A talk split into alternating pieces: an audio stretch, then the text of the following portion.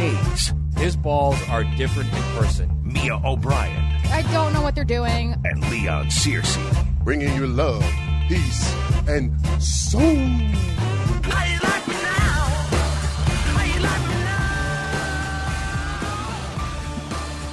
This one hurts. This one got to the soul, ladies and gentlemen. All of Duval, welcome into the noon hour. The XL Prime Time uh, show takes over the funeral. Uh, the eulogy will continue. We will uh, talk about college football in this program, so at the very least, we'll, we'll kind of. I, I, don't know we'll, when. We'll weave a little yeah. bit of uh, a, a, little bit of something else in uh, in I, this funeral. I don't know when. I don't think there's room to talk about the national championship game uh, tonight after what happened yesterday. Um, a disastrous, disastrous finish to your football season. A season that started with such promise, and it is done. Uh, over. No postseason. Uh, no joy in Whoville, and we are going to attack it uh, from every angle, that's for sure. When it's all said and done, this football team went into December with eight wins, had a five game win streak, and then promptly lost five of their last six. The actual opposite of what happened a season ago when they won five of their last six to get into the playoffs. And who worse to have it happen to? Derrick Henry, the Diesel, and those hated Titans up in that other Ville. So we got to cover it all. Now, listen, it's a Mocama Beer Company Monday. We would invite you to hit the pop off line, a little mo, mo, mo from you. All you got to do is dial it up 207 70 71 and uh, let it breathe, okay? Just we want to know exactly what you're thinking uh, and just how frustrated you are because I'm thinking you probably want some heads to roll. So 207 70 71. Hit the pop off line and on a Mocama Beer Company Monday. Leon, I look at you. I lean in for advice. I mm. lean in for wisdom. Uh, and, and I don't comfort. Know, I don't know where we're going to find it, man. Yeah, I'll show the credit. Listen, listen. I, I, you know, I thought I would be a lot more upset than I really was because I'd seen this picture before. I had seen it. Have you reached resignation I, I, already? I had, I had seen it. I had seen it. Now, if the Jaguars, if, listen, if they had done anything any differently that we hadn't seen for the last six weeks, I would have said, you know what, it's justified that this team is going home. But, bro, they did everything that, that we've been complaining about over the last six weeks when they were on that losing streak. All right, it is. They, they have a Baskin Robbin of flavored flavors of mistakes that they made, and and I can count them on my hand. A raspberry, right? Exactly. I mean, end. absolutely. I mean, you just choose your flavor. You you can't convert on third downs. You can't convert on uh, uh, short yardage. You can't convert on um, uh, goal line short yardage, play calling, penalties.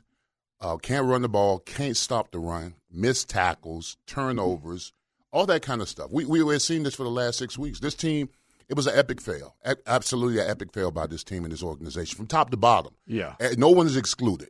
When you when you're eight and three, and you're the number one seed in the country. I mean, number one seed in the NFL, and you lose out. That's how they started December. You started in December. You, when you're eight and three, you're number one seed for for for a hot minute, and then you lose five out of six, and you're out the playoffs no one's exempt. Everybody uh, is accountable for this mistake that they made. Yeah, it was disastrous. It was. Uh, and and when I look at it, Mia, you were up in Nashville, and look, there's honestly, there's no explanation. The end of the year will be remembered as you beat the worst team in America. You shut out the Carolina Panthers, and that is all you did. And Mike Vrabel last week summoned the gods, okay, and got all of it going uh, the Titans' way. And Derrick Henry said one more time. He just looked at everybody and just said one more time. Honestly, what an embarrassing loss. It was the the doomsday scenario, needless to say. But when I was even speaking with some of our friends from 1045 The Zone, mm-hmm. pregame, catching up with some of my other buddies in Nashville media, that was the one the one r- route that you could see a Titans victory was they're playing for Derrick Henry. This is his swan song. They maybe are playing for Mike Vrabel and all the smoke that exists in Nashville, which, by the way, those reporters up there are still monitoring. Oh, yeah, they're waiting. I saw Kuharsky just now tweeting, like, well, they didn't have a full team meeting. It was only a partial team meeting, but that's kind of normal. Maybe Mike Vrabel isn't leaving.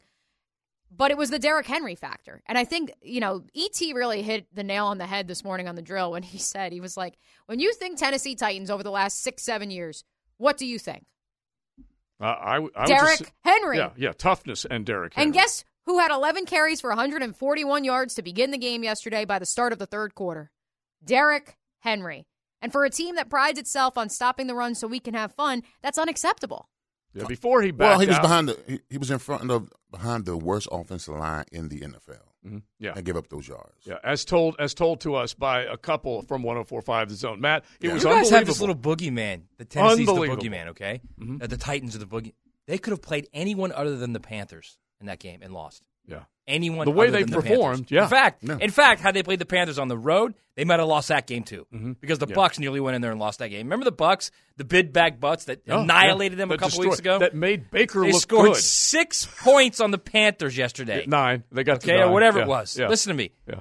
It could have been anybody in that game other than the Panthers, and they'd have lost that game. So we can make the Titans out to be this boogeyman, and it's Derrick Henry, and it's this rivalry, and I'm, I'm, I get all of that. This team sucks right now. Mm-hmm. It's not just the Titans. It's not just this particular circumstance where they were eight and three and they lost out. They're not a good team right now. They are not in a good position right now, mentally, um, physically. The injuries all over the place. Your quarterback, they can't protect him. The guys they put in pieces around him are getting injured. There's a lot going on here. I see you lunatics on the text line. Okay, you're not getting rid of the best guy on the team. Trevor Lawrence is the best guy. Are they the trying team. to fire Doug and get rid of Trevor? I, I'm all right with trying to fire Doug. That's no problem with that. My point is the best thing right now this team has going for them is the quarterback. Yeah. Don't screw that up. Yes, he has 60 turnovers in three seasons. I get it. Okay. Josh Allen had three last night, but they found a way to win. Right. Yeah. You, he, he will work into the job as long as they continue to put pieces around him. You can't have the worst line next to the Titans in the league Yeah. and think it's going to work out. By for the him. way, the worst line here was filled with a Well, bunch of starters. That yeah. line was filled with a bunch of backups, and they still had answers. Well, I'm, I'm, I'm, I'm concerned how you skipped over the you skipped over that real quick. He had 60 turnovers the last three years. no, he had six. Uh, There's yeah. no doubt. He has Yeah. to get better. Yes, But but, you want to getting better means But how you want to cling on the to guy? the you want to cling on to a guy who's had 60 turnovers in three years. No, if it was no, Blake no, Bortles no, right no, now, no, right now, no, Blake no, Bortles. if it was the boat no, right no, now, it's you not would get. true. It's not if- true. The boat was- would be sinking. If it was First the boat, off, I don't think he should have played yesterday why? Because he wasn't ready. Those throws hey, he was hey, hey, making, hey. those he out looked throws. fine to begin with. He Yeah, looked Yeah, fine. don't, Until he started- with I don't agree with started. that. And- and we're There's a reason about- those balls were floating. He yeah, is, so you threw he is the last on, two. He is on the list Hey, of criticisms that are that you can level against this team that are Listen. Of course, you can criticize him. I'm Hey. not saying you can't. All I'm saying is, right Li- now, he's the only good thing on the team, other Listen. than Josh. Other than Josh Allen, and, Yeah, I'd and put I hate Josh- to say this because I've been the guy ripping him, and Travon Walker. Yeah, got the Look, 10 sacks. Round listen, of applause for you Travon. take- 44. listen, got you it take I hate to say it. I'm actually Listen, you to say take that it. shot in the shoulder just like everybody else, and you play football. No, I get it. I, I totally get what you're saying. My point is, he went out there and tried to play injured. I'm not Mm-hmm. sure he should have. I'm not sure they should have just played C.J. Beathard. Okay, but but all right. So here's here's reality. If you walk up and you say, "Hey, did you hear about Trevor the last four games? He did it ten times," and you're like, "What scored? You think that's pretty good? Average two and a half? No, ten turnovers Yeah, in four football bad. games, and it wasn't one thing. Okay, and I don't honestly, I don't see a guy limping and gimping around. I see a guy that ran, was able to get to the to the sticks, was able to fire the football, completions to Calvin down the field, to Evan down the field. He made plays. The first turnover was Ingram's fault, okay? But Ingram's been balling, okay? He has a little room for an excuse, okay? No, he's there's no balling. excuses, No, no, no. I- You get what I'm Not saying. You no, you get what I'm saying. He has played well, so there's a ding against him. But he hasn't played like A this entire season. He's played like an A this entire season. Okay, and then Trevor, the next one, we're talking about not the same cat that you saw this time a year ago when he was dealing, dialing, operating, and now he ain't doing that. And so that is a big, big, big problem. They had a pretty right good offensive line last year in that stretch Mm-hmm. too. Yeah, they were good. Their receivers were healthy. Yeah. Well, look, you came out of last year saying I got to give Walker a little that extension. You ain't doing it right now. Right. You said out of last year, hey, Cam's gone. You ain't doing that now. So there's a lot that's changed, honestly. Because that's the crazy part. And like that's when people have asked me, like, so where who gets fired? Where do heads roll? What do you change? They didn't change that much from a team that not just those down at the bank believed it. I think I'm safe in saying a lot of people in Duval, including in this very room, believed they were on the right path. They didn't change all that much. They changed the wide receivers coach because Chris Jackson left. They changed the passing game coordinator because Jim Bob left. They I added, miss Cooter. they added Calvin Ridley. They banked on Ben Bartch coming back at the left guard position, which that bet didn't pay off. And then they obviously were able to try to like band aid fix that, or at least in their mind, by trading for Ezra Cleveland. And then they banked on development. That's all. Well, that's okay, all that's okay, different, so- at least on paper, from last year's team to this year's team. Yeah, and I guess, and we'll do this because, boy, we've got a long time to do this. We got the entire offseason. We ain't going to fire everybody right now. We've got plenty of time to do this. But there are other teams that made moves to make sure that they solidified their spot no matter what, and they look to the future. And this football team, they did bank on development. So that means the coaching staff has some culpability here. Leon, the players have some culpability Yeah. here because they need to turn a corner. You know, Josh Allen and Travon Walker were both better this year than they were a year ago. But how many other guys can you say that about? Uh, Travis Etienne started with a bang and then just it wasn't able to sustain. Look, Mm-hmm. there's a lot of, of holes you can shoot in, in this game plan right now. Well, now. I mean, listen, I I, I, I question the, the team's mental aptitude. To be quite honest with you, to, be, to start the, to start the year with the number one seed and then have a major fail or Mm-hmm. collapse into where you go one and five and you're out the playoffs. That has to do. I mean, that has not has a little bit to do with coaching, but it has to has to do with those guys in that locker room. I mean, that, that's what I'm questioning. I'm questioning the mental toughness of those guys in that locker room to face a little adversity and to still corral and find a way to win the game. Listen, the Buffalo Bills, right? The Buffalo Bills started the season five and five. Everybody had ridden them off. Buffalo Bills are the number two seed right now, bro. I mm-hmm. mean, what did they do different from us? And we beat that team in London. Exactly. That same team in London we beat, but for somehow they started out they they were five and five or six and six, and they found a way and to the point where why did we why did we collapse away? That's the question that you got to ask. Why did we have such an epic fail down the stretch Well, to gonna where we lost those games that we should have won? I'm going to come back at you with the question that I have asked almost every week of you hmm is that they were in, now we'll call it six fist fights, okay? Six physical football games, and they have lost five of six. The only team they were more physical than was the team they blanked. Well, yeah, it's that's easy to be worst up team. on the Panthers. Exactly. though. That's the on worst team. So think about that. By the way, Yeah. never came back after being down at halftime. Exactly. So That's just five. So they're front runners. If they ain't in the lead, then they're gonna Yeah. lose. Heck, they finally got in the end zone in the first half of this game. They hadn't Mm-hmm. done that for the last four uh, four games, and so here they are. They get the big play, Trev to Calvin. They retake the lead,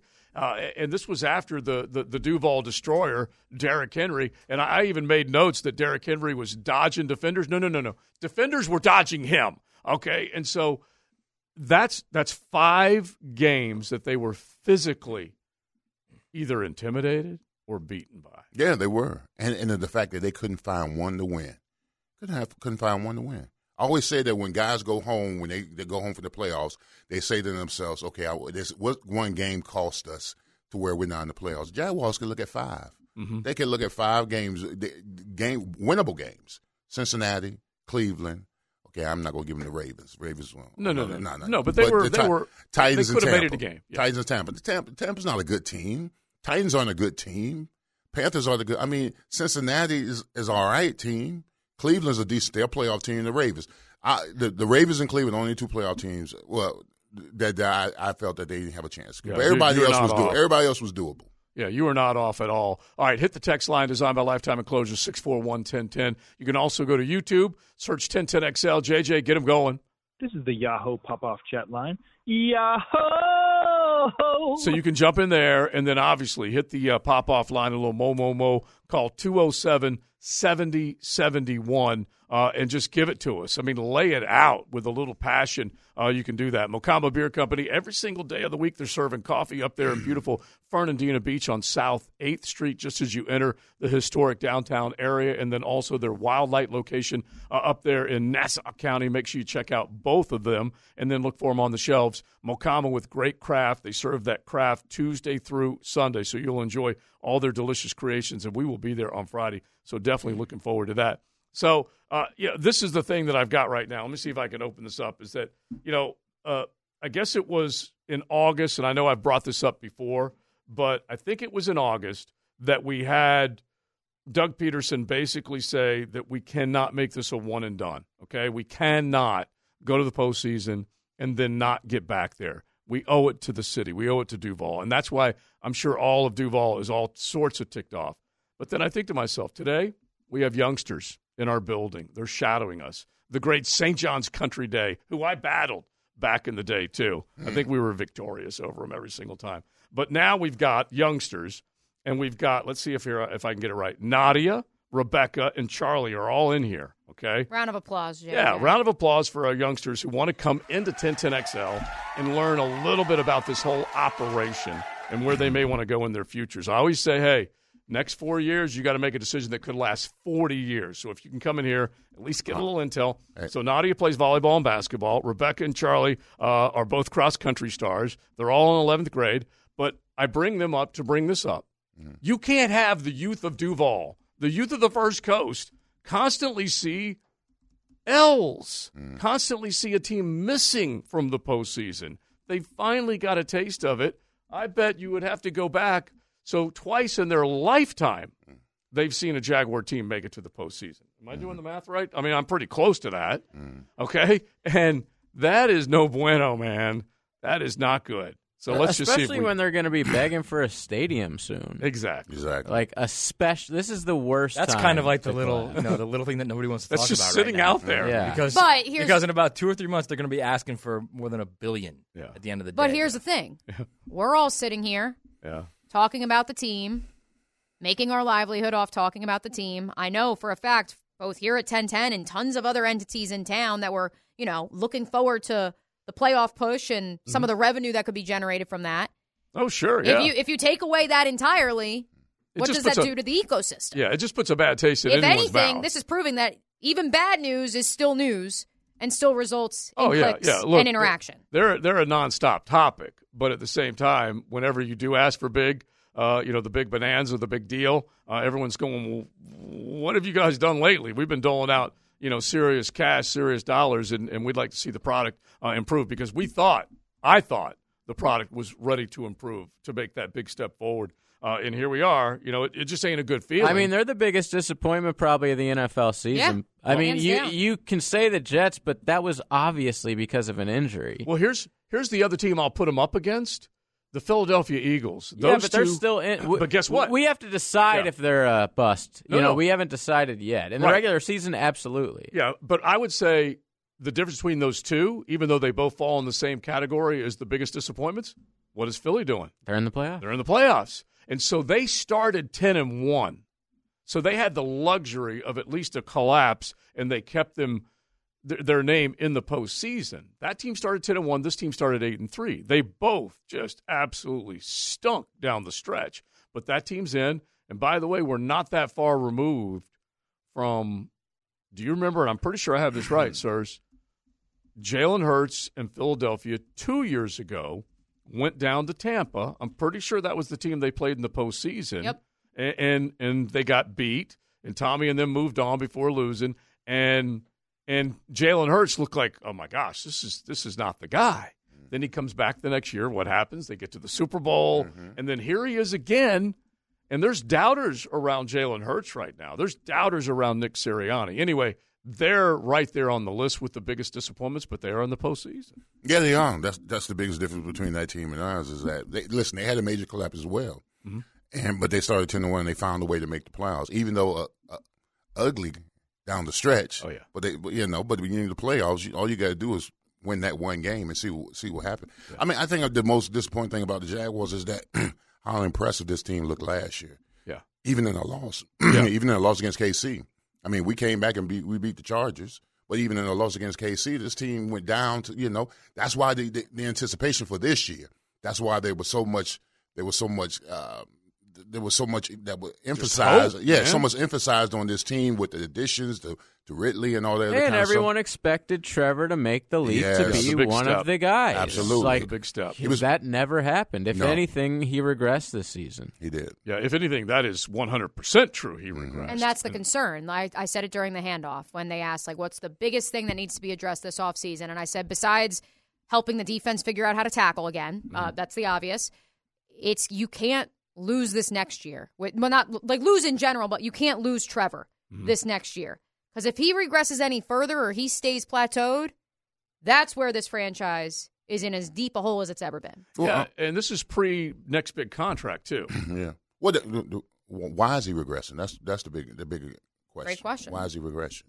It, i- again, let's go back to what did they what you. did they change from last year to this year? You guys are panicking. Okay, now we reason. are not going to blame this all on the You OC, but you Press just Taylor. sixty turnovers. Yeah, Hayes. I, I think it's not good, but Yeah. you're, I think you're panicking way too much about Trevor. Trevor Lawrence is not the problem with this franchise.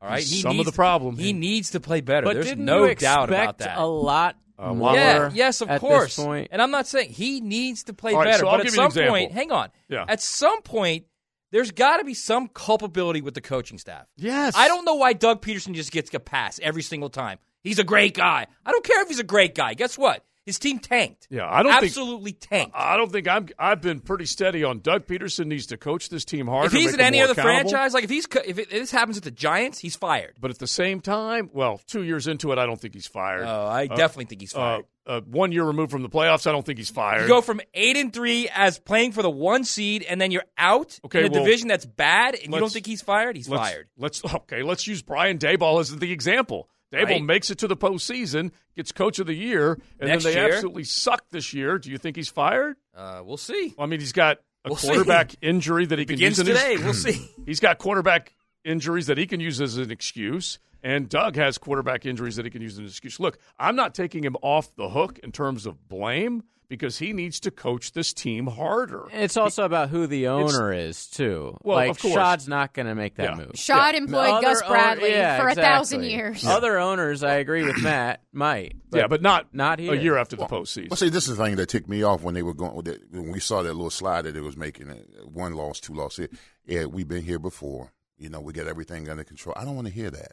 I don't want to hear we got everything under control. We we good. We've been in this position before because that seems that seems so mundane. Mm-hmm. I mean, there was no sense of urgency, and you could tell in this team and the way it played, there was no sense of urgency of getting back on It was an excuse every Yeah, week. absolutely, every week every there was a It was public, a it was- excuse. yeah, I- every yeah. week. Well, we just got to do this. Well, it was this. Well, it, every The we reason were why- counting them down every week. yeah, the reason why they had an excuse is because they weren't very good. Yeah, well, Okay, and the offensive line it begins almost begins and ends there, and then there were definitely more deficiencies down the stretch uh, when it comes. But to everybody has injuries, okay? Oh, I- and I- I, believe I was the first guy that said that there were injuries, and that's that was a problem for Trevor. I get all of that. At the end of the day, a coach is a ref, a team is a reflection of its coach. All right, and some teams win with bad situations. Mm-hmm. The Titans with a god awful offensive line, with a just a bad team, one of the one of the five worst teams in the league, Well, beat this team. Just take a look at what the Houston Texans did. They are the AFC South champions, missing their quarterback for two games. Trevor missed one, CJ missed two, and they lose one of their main weapons in the wide receiver game. They went through the offensive line struggles. They lost guys on the defensive side. And what they do? Had you, anyone check out Nico Collins? They got better Oh without Tank. gosh. Tank's a great player. They got better. Yeah. yeah. All right. So we got plenty to get into. We got to get the Natty going tonight. Michigan and Washington. Who you got in that game? Hit the text line 641 1010. It's XL Prime Time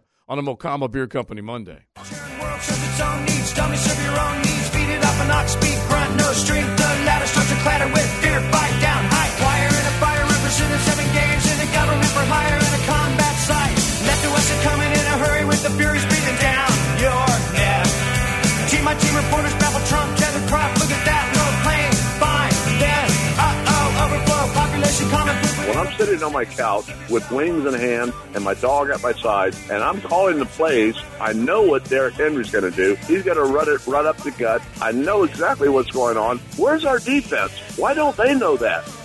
Mondays on XL Prime Time, brought to you by Mocama. Check out their great craft in the tap room in Fernandina Beach.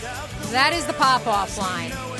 That's one of the many ways you can interact with us on this Misery Mocama Monday. We love Mocama. well- we don't love today. I always like to tell you that if you are going to have a cold one, it's usually to celebrate or commiserate. You can do both. Uh, You can have it. coffee too if you're not into the beer Exactly. game either. So they have and that. You can commiserate or celebrate that way too. Yes, absolutely. At their tap room up in Fernandina Beach, as well as the new Wildlight location as well. and I like the like song suggestions. It's the end of the world as we know it because that I mean honestly, there's despair in Duval, and that, and that's the way people. So here's the rundown of today's activity. Um, the players were available from 10:30 to 11:30 as they went through final meetings and locker room cleanout. Um, we we did have a team there, so we will have content coming from there in just a little bit. Um, here's a quote though from Trevor Lawrence when he met with reporters this morning, um, saying he's still processing the tough finish, no injuries that will require surgery, thinks the team can succeed how it is. Quote. I can't point out the splinter in someone else's eyes when I have one in my own regarding his mistakes. Got to be better all around. All right, what do you think when, when you hear it? Well, I mean, look, everybody here after that, when you go out the way you went out, you got to do a self evaluation. You got to look at yourself in the mirror and you got to say, could I have done anything better to help this team out? Mm-hmm. I mean, you you you try not to count your losses more than your wins in, in a disappointing season like this, but everybody here in the team in the organization needs to improve because you can't allow stuff like this to happen. This is a major collapse by the organization, not just the team, the organization, everybody from Yeah. top to bottom. This everybody's included in this because everybody's had their hands on this team that was a number one seed for a hot minute, mm-hmm. and then to go out of the playoffs. I mean, listen, I, I played in the league eleven years. I was either a good team that finished strong, or I was a bad team that finished strong. I was never a team that was good and finished bad because uh, because point. December meant so much. I, I it was instilled in my brain early on in my career that your best football is in December because everybody wants to get to January to play in February. All right, so and I the thing I think we have all learned from Big Sur through the years is that it's the team, it's the players' accountability, it's one looking at the other, and if you call somebody out, you call somebody out only because you're trying to be better. So off the text line designed by Lifetime Enclosures, this says we don't have enough pros on this team.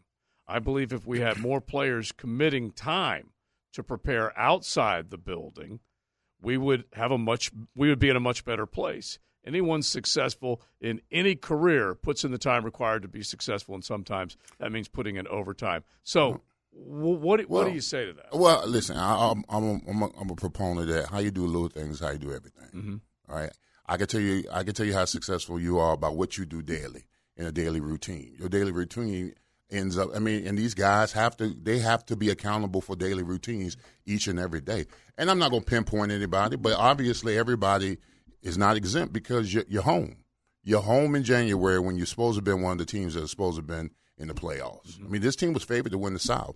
This team was favored to knock off the Chiefs. This team was, in some assessments, had them in the AFC Championship game. Somebody had them in the Super Bowl. I'm not going to say. I it did. was. I had them in the Super Bowl. You know, I'm Hey, eating listen, crow. You you fell in love too. I did. I, I, I fell in love. Hey, Don't I, deny I- it. no, honestly, I mean, honestly, you could easily say that the season started going downhill when Trevor got hurt. Mm-hmm. Yep. Like when they were eight and three, and he hurt, and he And got hurt. Up to that point, you're- that was his best game of the season. the yeah, Bengals you're. I mean, you're literally looking at a guy who then doesn't practice the same because he's getting over a multitude of injuries each week. So true. he's not practicing. He's not staying sharp. Right. You've got to prepare. You have to be consistent in your preparation to be good on Sunday, Saturday, and Sunday, and that's Leanne. will tell you that. Okay, And if you're they- not practicing during the week, all right, and you're missing practice, that's going to affect the way you play. That's going to affect your throws. That's going to affect decision making. Of course, it is. When they were eight and three, we came in here every Monday and dissected how they're just not looking the same. They're just And the it offense isn't one going, Right, and it finally but- caught up with them. It's No, not like that's they not were it. a totally different offense. I don't agree with that, but they were eight and three, so you can't just say. I know, you but can't they just were, say they, well they it just was just magically like the stumbled Eagles. in eight The Eagles were ten and one, and everybody was like, "Well, this isn't the same team. Like this isn't the Eagles that we saw And- last year." And now look what happened. Yeah. It comes full circle. And the one thing that I have always believed is that it can happen in a hurry. And what you see in September or October, November, you think you know what you've got or who you are or who you're watching. You get to December and the deal But- changes. But here, here, here's the thing: even though Trevor got hurt, then what, what's the next substitute to help Trevor out? The old line, Right. Run game. All right. Oh, yeah, their lines- I mean, their lines of scrimmage That's what I'm saying. I mean, you, you listen. Both I- lines of scrimmage. I mean, you as somehow at some capacities, you know, you have to come to the aid of, of, of your quarterback. If you know your quarterback is not hundred percent, then it, you, you- then the onus is on the O line to take over. Hey, we run the ball, play action, run the ball, play action. Something, some kind of variable that's going to give him some leeway. I mean, if you're constantly putting the pressure on Trevor to win games when you know he's not healthy, then that's shame on the O line Mm-hmm. because they absolutely gave him nothing to that he could fall back on. I tell you what, bro. I watched last night, and we'll go through a little bit more of Miami and Buffalo a little bit later on. But take Raheem Mostert. He was on his way to a record-setting year before not being mm-hmm. available the last couple of games. Anyway, Devon A. Chain, I like to call him, he goes in there and immediately has an impact. And we can go to a lot of other run games that we watched. Just think of Derrick Henry yesterday. Anyway, the way that they do block and scheme it up, it blows my mind that this team cannot knock people off the ball. Blows my mind that they cannot get any rhythm going on offense when it comes to the run game. Well, interiorly. I mean, the only two only two people. I listen. I will make changes interiorly when off season hits. The only two guys I feel comfortable with is Cam and Anton Harris. The Mhm. tackle position is good. There's no need for Walker Little. I know everybody at the beginning of the season, hey, hey Walker Little's going to take Cam Robinson. He's not. He's not. Cam has played well. Anton Harrison. So everybody else is- is interchangeable. I'm trying to find me a center and two guards. Mhm. I'm trying to find me some horses in the middle because a lot of the stuff that we had to do on the on the on the perimeter had to do with the fact that we can't run the ball right at you. Yeah. That those guys that are those those six four, three forties, three fifties, we can't handle. We get overwhelmed. You know, listen that that fourth down and one with Trevor. Hey, did you see Fortner in that Bro. picture? Did you see him? Yeah. Yeah. bro that that's that sums it up right there and i'm not trying to i'm not trying to pick up the, the picture the camera in the sky don't lie all Mm-hmm. right your play is your resume he got destroyed and that's he's been getting destroyed By all Jaleel season. Johnson. Yeah, he's been getting destroyed by guys. He's overwhelmed by guys because he ain't got enough. He ain't got enough hip pockets. All right, that's think- grandma. Grandma hip pockets. Well, explain to everybody what hip hip, pockets hip pockets mean you, you ain't got enough trunk. You know, junk in your trunk. Yeah, Yeah, you and ain't got that's enough You ain't dragging enough Big wagon. ass, You ain't dragging. no. Big thigh, You ain't right, dragging right. enough You ain't got enough oomph. and that's There you go. and that's old man strength. Is what that Exactly, is. exactly. Okay? Coming from the hips. Yeah, but but there's there's an alternative for that. You know, get get squats, Mhm. or box jump, something that they, He's they can gotta get, get stronger. He's got to get stronger. I, I, I'm not. stronger. I wouldn't give up on him, but next year's a key key year for him. He's Mhm. got to get stronger. Yeah, and then you move it's on. akin, from him. right? It's akin to Jawaan Taylor last year. Like it, it's what prove it or like shut up Yeah, or yeah. In prove, other words, it shut up time for him. Yeah, yeah. It's yeah. Put up or shut up, and, and it's your contract year. Josh Allen stepped up in his contract well, it's year. a third. It won't be his contract. Yeah, year, but- but but- but- but I get what essentially you're it saying. is. Yeah, essentially But- it is. because he could lose his job, and that does affect your contract. But what I would say more than anything else is that you can get away with a less than physical center. I may be wrong here, Leon, but you can get away with a less than physical center if if you're two, two to the left and two to the right are intact. Meaning, Yeah. Scherff is still a healthy, big time guard, and then whoever you have on the left side is a big time guard. Well, listen, you can get away with a, a, a lighter center. I mean, he's just got to be. He's got to be a leverage guy.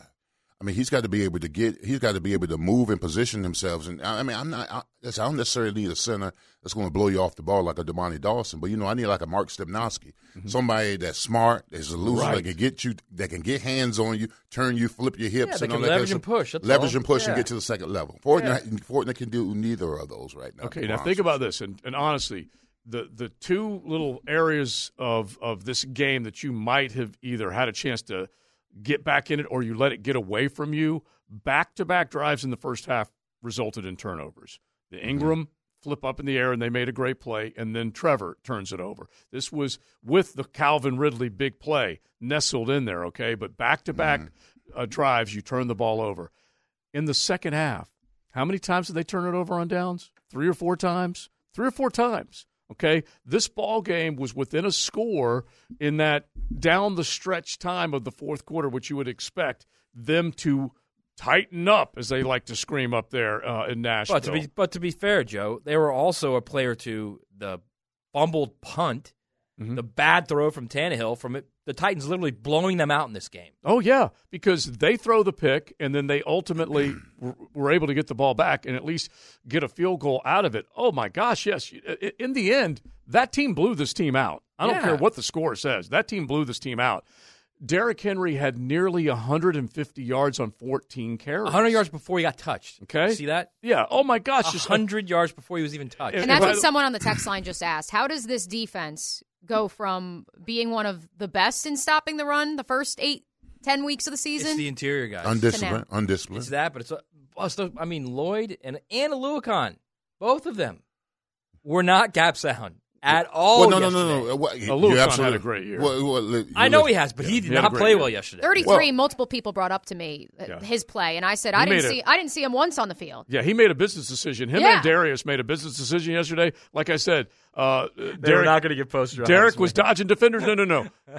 defenders were dodging Derek. Okay, just reverse the sentence. You can use the same same three words. Um, Leon says the uh, texter. Uh, name three dogs we have. Dogs. Yeah, meaning Oh, alpha dogs, not lap dogs. Mm-hmm. Um, um, I mean, I, I guess I guess Josh is a dog now okay. of his sacks. That's, that's one that you could one. name. Uh, I guess. Um, That's going to be a challenge. it's a challenge. It's a challenge. Yeah. I, I would say Cam. But, Mm-hmm. so, yeah. You could say I, Cam. I mean, Help I, you, I like Cam. you. you know what? I hate again. I said hate. I don't really hate. I think it's great. Yeah. I would put Travon Walker in there. He's a dog. and one okay, thing, Tra- Travon deserved his dog. one quick tag, anecdote dog too on license. Travon. This is from our buddy Logan Bowles, uh, who obviously is a photographer for the NFL, Yeah. but Duval till he dies. He was actually taking, you know, he was right there. He was the closest photographer when Travon got his sack yesterday. And he said you could see Travon got the sack and immediately got back up to get ready for the next play. And some of his teammates were like, hey, let's celebrate. And you could tell he, he waved them off. He's like, no, no, we, we got to get to the next play. Yeah, we're, we're not down. doing anything we're right we're not now." doing anything. We're down Getting 11. And, right and now. Logan said to me, he was like, that was a moment that I said, you know what? You can build around this kid. If mm-hmm. he continues to ascend like he did this year, that's the type of dog Yeah, that but- you want. But you know what? That that's the Kirby effect. I, I, I'm pretty sure Kirby Smart is, and still the reason why Georgia has won those two national championships back to back because they don't individualize mm-hmm. achievements. It's all about the team winning. He, that, that that team is so dynamic and so dominant because they understand that team success warrants individual accolades. Yeah, and pairing up with both of you. because the NFL wants winners. Yeah. Plus, you're Acoy, by the way. Yeah, Oh, I don't know. think Believe me, working I took man. him off the list. Look, Mike Caldwell is no longer my they got- assistant. The Titans got the the year ball at candidate. the one, and DaVon Hamilton jumps off sides. Yeah. Oh, it was, Isn't that like the first thing you tell Or them when they how go about out there? when they come But- out but- of halftime? Yeah, after exactly. Derrick Henry ran it on you the entire first half and immediately goes 80 yards. 69. Like, And so- what the heck is that? and so that that is where you should have adjustments. That's where you should. You already knew what he did to uh, you. Or you can't jump hmm. off sides when you got a team at the one. So You dumb. cannot okay, think give about them this. five think yards. think like about that. this. You had two shots at the one yard line, and you call a pass play, and you run a quarterback You call a pass sneak. play to two tight ends who don't catch the ball. Yeah, and To you call Farrell quar- and Strange. Yeah, And, and, you're rolling out. You're cutting off the field. Yeah, So you're telling your quarterback, "I want you to roll out, cut off the field. You've got like a ten foot spot to throw to. And by the way, you're going to throw to Farrell or Strange. and this is after My God, Strange. that's the worst This is play call after ever. This is after Strange had the false start too. Let's not forget about that. And then you have the offsides. Holding, Yeah, not that's that's no that's no Plus, Yeah, there you three go. plays earlier in the drive, you had a, a third and two. You give it to Give it to Bigsby, and he Bigsby. gets the first down. Yeah. Bigsby, to his Give credit, the ball. Bigsby, to his credit, was averaging six yards a carry at that point. Yeah, mm-hmm. yeah. Give Yeah. him the ball. I wouldn't have had any problem with that, honestly. Because- and, and even if he gets stuffed, you know what? Yeah. I'd have At given it to least- him. At least It's, you know what it you is? tried. It's the cute factor. They just want to be cute. Well, this I is hate- where- they want to show that they're smarter than everybody. And look at this pass play. This is Oh, where. yeah. all right, look at so this here's an example. This It's is where the cute press. factor. This is where press and Doug I don't get need criticism. Cute. I need guys that kick ass. I don't need cute. Yeah, It- because honestly, if you you want to try it and, and fancy it up, it's not going to work. It's going to backfire on you. What did Tennessee do yesterday to start the game? Trick plays. They even had the flea mm. flicker. Two back to back. Think, dude, think of the two the two big plays that ended up in the end zone with the flea flicker and the screen to the running back. It was unreal, and they were on their side of the field when those two plays were successful back to back. And by the way, let's make it the 10-10 take because these these are the things that drive me crazy about this mm. personnel. Now, Joe C's 1010 tape. Slow smoked and served up by Sonny's Barbecue. Local pitmaster since 68. Uh, You can't get away from this part of it. By the way, Sonny's, they will not get away from everything that it takes to make sure they deliver a good meal. They've got the recipes and they want to make sure that they live by them and they'll serve it to you fast. Check out any one of your area Sonny's. So, when you talk about the play calling and they were a desperate football team, they were going to wrinkle it up. They were going to come up with some prize plays and, and try and surprise you. Well, they were able to do that. Once Henry got rolling and he starts bruising and battering the middle of that uh, defensive line, then they swing it out and they go with the flea flicker and they go with the screen. And the next thing you know, from their side of the field into the end zone. And guess what? A rookie and a second year player that is not always a guy that you count on, Okonkwo, mm-hmm. in the end zone, and Spears in the end zone. Okay? Trent Baalke is not getting the job done and getting enough players in these huddles or in meeting rooms or whatever you want to say. He doesn't have enough studs on this roster to match up against a bad football team like the Tennessee Titans, who are getting plays out of rookies and out of second year guys and making you look silly. That's the 10 10 take. Honestly, Spears, they went and drafted him because they knew Derrick Henry's expiration date wasn't that far away. It's still it still hasn't expired yet, but they were preparing for the future. And they go get this young, quick cat that just is a, an absolute lightning to Derrick Henry's thunder. And then Okonkwo is a guy that he ain't easy to bring down, man. And that's what you got to do. This back, uh, backup tight end hasn't done anything. He's got more holding calls than catches. Anything. He does. He has more holding calls than catches. Think about that. It's a hell of a thing. And they all have been critical holding calls. Yes, yes. All of them. All right, so It's look, look, eh, look. At the end of the day, I, I, I think Bigsby's a good pick. I think you just got to use him. Even if early in the season when he couldn't hold on the ball, you got to give I him the ball, man. used, I still wouldn't have drafted him in the third round. Right, but no, I, I I think that's fine. I don't mind that third round pick because you saw yesterday what he can be. You saw what he can be. Give him the ball. Stop being cute at the goal line. Who else in the NFL is cute at the goal line? What other teams? Uh, Anybody? I can't name ones Were that the are Patriots successful. all those years were they cute The at the goal line? maybe. The Chiefs, maybe. Yeah, the, Ch- and the Yes. Chiefs, it's starting to backfire Just on them a little line bit. up and give the guy the ball. Do the tush push. Yeah. Yeah, Come I mean, on. Or what just did they so- call it last night with so Josh Allen? Frustrating The Buffalo bobsled? that you you roll out to one side of the field, you cut off the rest of the field, and you throw to two backup tight ends. All right, here's another one now. Okay, and Brian Baldinger, you can find it. Shout out to Elijah for uh, uh, finding it and sending it to me because Baldinger goes through the breakdown. Trevor, just based on line play, and I'll show it to you, Leon, in the break. Mm-hmm. Based on line play, should have not run that sneak. That is at least in Baldy's opinion, who breaks down film pretty dang well. That was a decision that he made, and that ball should have been going off the, I think, the guard's butt Well- uh, to the right. Well, here's the thing. here's the thing. Even when I'm watching the game last night, Buffalo against Miami, when Josh Allen is quarterback sneaky, he never does it in the middle. There's always a there's always a, A design. a design to where he's going to take it to the right or the left. He's always going to run left. At least yeah, that's what they I said. mean, I mean, come on now. I mean, Trevor was being a hero. he, was. He was just absolutely. audible looked down. he was like, I'm just gonna jump over everybody and score this touchdown, and I'm gonna be the hero. I'm gonna, you know, And- put this team and p- put it on my back or whatever, and it didn't work. I mean, to be out. fair, it worked prior. Right, and, And that I- was I- his. That was what he said post game. He was like, "Look, I've scored four or five times on that play." Yeah, I don't mind anybody improvising, but if you are going to do it, you need to make sure that your line that you're that you're using the best part of your line because he leaped to the right where Scherff vacated that spot and was going to the that's, right. also, That was that's not a cute play. That's a power play. Like he's Yeah. they're going right up the middle. So I'm, Right. not, I'm fine Yeah. with that play. Yeah, it was- it's no- the play before is, is the problem. But again, let's not remove this. It's like Matt will always jump on me. Well, then you're making an excuse. That was a wrong decision by Trevor Lawrence to do what he did on that play. Okay, well, I don't know. I don't know that I would say it was a wrong decision. He he did not go the play. If you want to say because he didn't run the play that was played, that's wrong. Mm-hmm. That's fine. Then I'll agree with that. I don't think it's wrong what he did. I think you're still what you're doing is we're we're lining up against you. We need one yard. We're going to get the yard. Mm-hmm. We're not going to try and get cute with it. So mm. that uh, that's and maybe that's what they were going to do with Bigsby. Maybe they were just going to hand it to Bigsby and that's it. So Josh mm. Allen last night, okay, Josh Allen had two terrible decisions throwing into the end zone. And I thought to myself, this is going to cost him. The Finns are going to win the game. That's the side I was on. That's the one I was picking. Anyway, bottom line is we know that they ended up winning 21 14.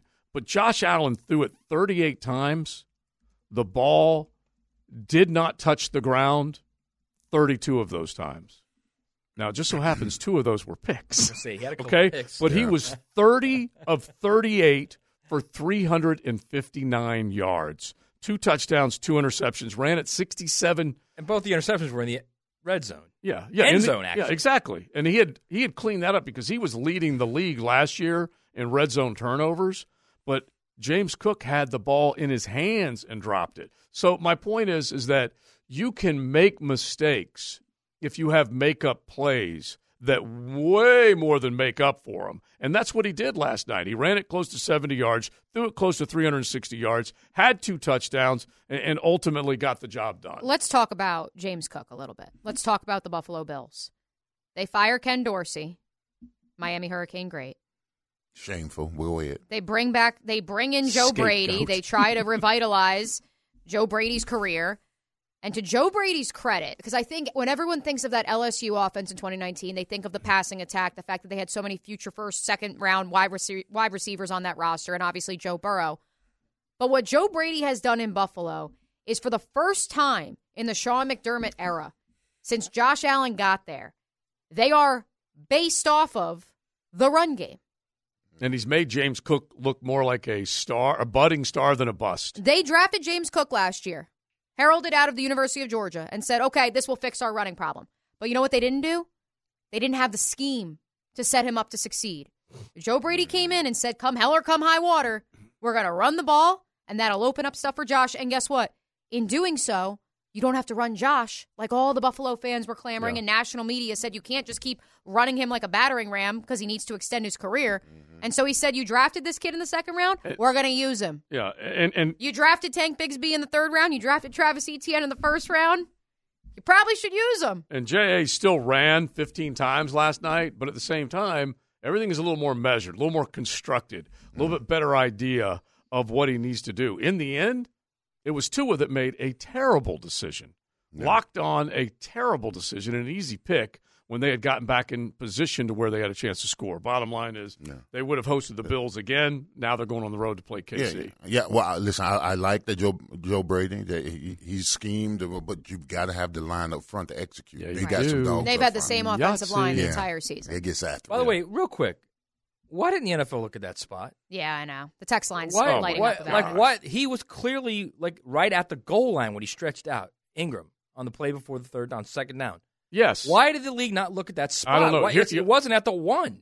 It You was like talk at about- the less than half. And it yard was a bad spot. Well, they only Yeah. reviewed touchdowns. No, that's not turnovers. true. That's Yeah. not true. They do return. They review spots during games. They do. no, you have to challenge spots to get it reviewed. And the other thing that ticks me off is that they review what is considered a score, They but they don't. all the time. Something that could They be a don't score. review what could be a score, and that bothers the heck out of me. All right, into the one o'clock hour we go. Mocama Beer Company bringing it to you. Don't forget, every single day of the week they're serving up great coffee right there on South Eighth as you head into Fernandina Beach, and then the Wildlight location. And Tuesday through Sunday, you're enjoying that great craft. So check it all out, Mocama Beer Company or mocama.com. Now, Joe C's 1010 tape.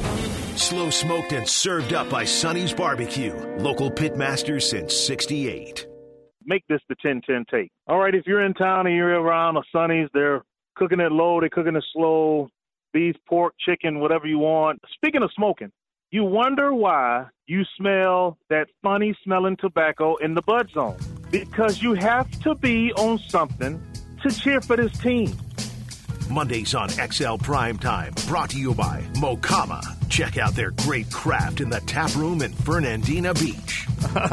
we love our nooners, man, because they are always they working in our sponsors. They're doing everything to paint the picture for you. Uh, and Bush Drive Rich, uh, not disappointing there. Smoking it slow, and yeah, they are burning over there in the bud zone. You never know, that's for sure. Um, because you know the the smoke doesn't need to rise for you to be high. Uh, remember that. Uh, but So let's go to the Baldy breakdown real Yeah. quick because I see what right, you hang guys on, are let's just set up. I see what you you're just saying. Jump right back in. Matt is so good at this. All right, the, so the Baldy breakdown. we welcome you into the one o'clock hour. If you are just tuning Not in, Not everyone was listening It's- to that. Mocama Monday. It's XL Prime Time. Joe C, me O'Brien, Matty Hayes, Big Getting Star you They'll fired JJ. up. also take like a conversation we've been having during the break, which no one can hear. Exactly. Just All like, right. all right, So- let's we go also back. happened at the end of the last break. Yeah. We were, I like, know that was a long time the end of ago. the It last was break. six minutes ago. So Mocama Beer Company bringing to you today, and we definitely want you to check them out any day of the week, serving coffee. And then Tuesday through Sunday, that great craft is coming out of those taps. So make sure you check it out, Mocama.com, because you can pick them up at ABC or Total for that Cosmico, which is just outstanding. A very, very good IPA offering, along with everything else that they've got Pilsners, lagers, sours, you name it. So we are talking Jaguar football. You can hit the pop off line at 207 70 71. Vent, have some fun with it. Uh, go comical uh, with us if you want. We would love to hear it. But let's get to the Brian Baldinger piece that is on social media, real easy to find because this is what we were arguing about at the end of the first hour is was Trevor Lawrence improvising on the quarterback sneak? And we all agreed that it's fine if he wants to call a play, audible, whatever, when he feels like he can make a play. But in this particular case, you have to line up with your linemen if you are going to be successful. So now, Matt, when you take a look at that piece, what are you thinking? Because so th- this is this is Serse and I basically were breaking this down during the break. Okay, mm-hmm. he he admitted first off he admitted that he did it on his own. yeah, So that was that was Trevor's call. Yeah. the call was clearly a, a power isolation to the right. They were they were doing a you either you either go looks like the I don't know you're going off tackle unless you can hit, break it off the, the, guard's okay? butt. So here's do. so here's here, here's the reality of it. Okay, the hole was there, and I hear people saying the hole's there. Azeez Al-Shaair is going to fill that hole. So at the end of the day, he stops when he sees Trevor jumping over the line of scrimmage. He's going to fill that hole. It's there. So then it's Oklahoma drill. Mm-hmm. Then it's who's the baddest man. Is it going to be Tank Bigsby or is it going to be Al Shahir? Mm-hmm. So that's what that is. That's not a touchdown. so for people to say that's automatically touchdown, that's not automatically a touchdown. Well, well, I, we, we we broke through this in the break. Uh, there's a lot of bad that's going on in that front. A line lot right of now. bad. A lot of bad. Okay, Fortner. First of all, Blown I mean, he has no idea that Trevor's going to leap over the pile or whatever. So he's trying to That ain't reach. helping. He's trying to reach block the nose with a, without moving his foot. He's trying to pivot. Mm-hmm. all right. So he, he's instead of him just taking a step and run with his head to play side, he tries to hook the guy without moving his feet, and he, that's the reason why he get blown up. Because I'm looking at the guard pulling. I'm looking at Anton. He's blocking down, and then you got Strange, who's actually a fullback in this in this formation, and he he actually has the linebacker in the hole, but for whatever reason he stops. He can't get outside. He stops and takes a Polaroid of uh, Fortner getting run over. Okay, Well, he couldn't get outside, to be fair, He could have because the play is the, the play is a counter play outside. He knows he's got that guy in the hole. That Tank Bigsby is not supposed to get touched in that play because Plus, the left- Strange is supposed to block him. The left side of the line is blocking Well, down right, exactly. so they're automatically yeah. going right. With Cleveland's going right, so he's filling the hole that Trevor's trying to jump That's into. all right, right there, the essence for me. Yes. That is the biggest problem. You can improvise if you're Trevor and you can make a call to make a play, and I'll never, ever argue with that if you say, hey, I got this. But when you decide to go in the direction that everyone is being blocked, that is a bad decision. It is. And so as soon as I showed it to Leon, Ezra is pushing his guy right Into into, where Trevor's jumping. going. Yeah, Yeah. that's that's he's supposed to do that. They're blocking Bad- down. The left side's But blocking Trevor down. made No, I agree. bad decision. No, I agree. That's that's Yeah. the point. I I, totally agree with you. Really bad decision. And, and and watch Fortner's head. Okay, he's he's trying to get the nose right. His head's got to get play side. Where's his head? The play is backside. And he's trying to hook it. See what his Where's head his is? head? It's been It- swimming for it- 17 his, games, His man. backside instead of front side. I'm giving them. I'm trying to give him the benefit of the doubt. It's supposed to be. It's supposed to be front side and run. All right. So you guys offer it up 641 1010. You can hit the text line designed by Lifetime Enclosures. Go to YouTube, throw a comment there, or hit the pop off line with a little mo mo mo at 207 My, my whole point was you got Oklahoma drill there, and there's no guaranteed Tank Speed and Sh- Shahir in that. No, that but I will take that. In other words, as bad as this offensive line has been, I will take the chances of a running I agree back with that. behind blockers. No, I agree with that, and I said that. Run the that, ball. that, yeah. that are moving people uh, because two decisions were made at the one yard line. One was a pass play, and one was improvisation. I agree. It was a bad Yeah, I- I decision. hate to but, say it. but I- he's had success at it before. I, listen, so but I'm I not hate. I hate to say critical this. That even if they had run that play and gave it to Tank, I'm not sure he gets in. it. Right. Because it was it was block, blocked that poor Fortner getting run over. I mm-hmm. mean that that that that, that handcuffs the whole play. Yeah, and, and this offensive line, when you do drill down, I still probably would put it as my number one, like the main thing that needs to change. And we'll probably do a Twitter poll tomorrow once we get into this a little bit more. But if you were listing things that you thought needed to change, it would be personnel decisions, offensive line, and play calling. Uh, and I might put, uh, you know, Trevor get better. You know, I, I, I think that there's a lot there that has to that has to get well, and better. the tackling on the other side. Of Yeah. yeah, Because Well- that's that's the thing is like from what I was told, they approached this game, albeit with Trevor Lawrence under center, not C.J. Beathard, wanting to run the same game plan that they had the week prior against Carolina, because they believed if they could run the ball, if they could get out early, if they could stop the run, key there, stop the run, yeah. Then they'd have smooth sailing like they did the week prior. But they, the problem was they didn't account for Derrick Henry, 11 carries, 141 yards to begin the ball game. Yeah, well, these guys have seen him enough; they should account for him. And and I don't care. uh, Like Well, we they said, were banking on that defense that Yeah. allegedly carried them the first eight to ten weeks of the season. Yeah. It did carry them, not allegedly. Yeah, and, and look, they they there's more than one area, and they did cave on that side of the ball. They really did. They let. All right, how about this? They let all right, here, all right. This drove me crazy between yesterday and last night. Vic Fangio made a decision that he was going to load up and do everything he could to move Josh Allen off of his spot. You can go to a few other games where they made decisions they were going to absolute turn the heat up on the quarterback. This team chose not to do that against Ryan flipping Tannehill.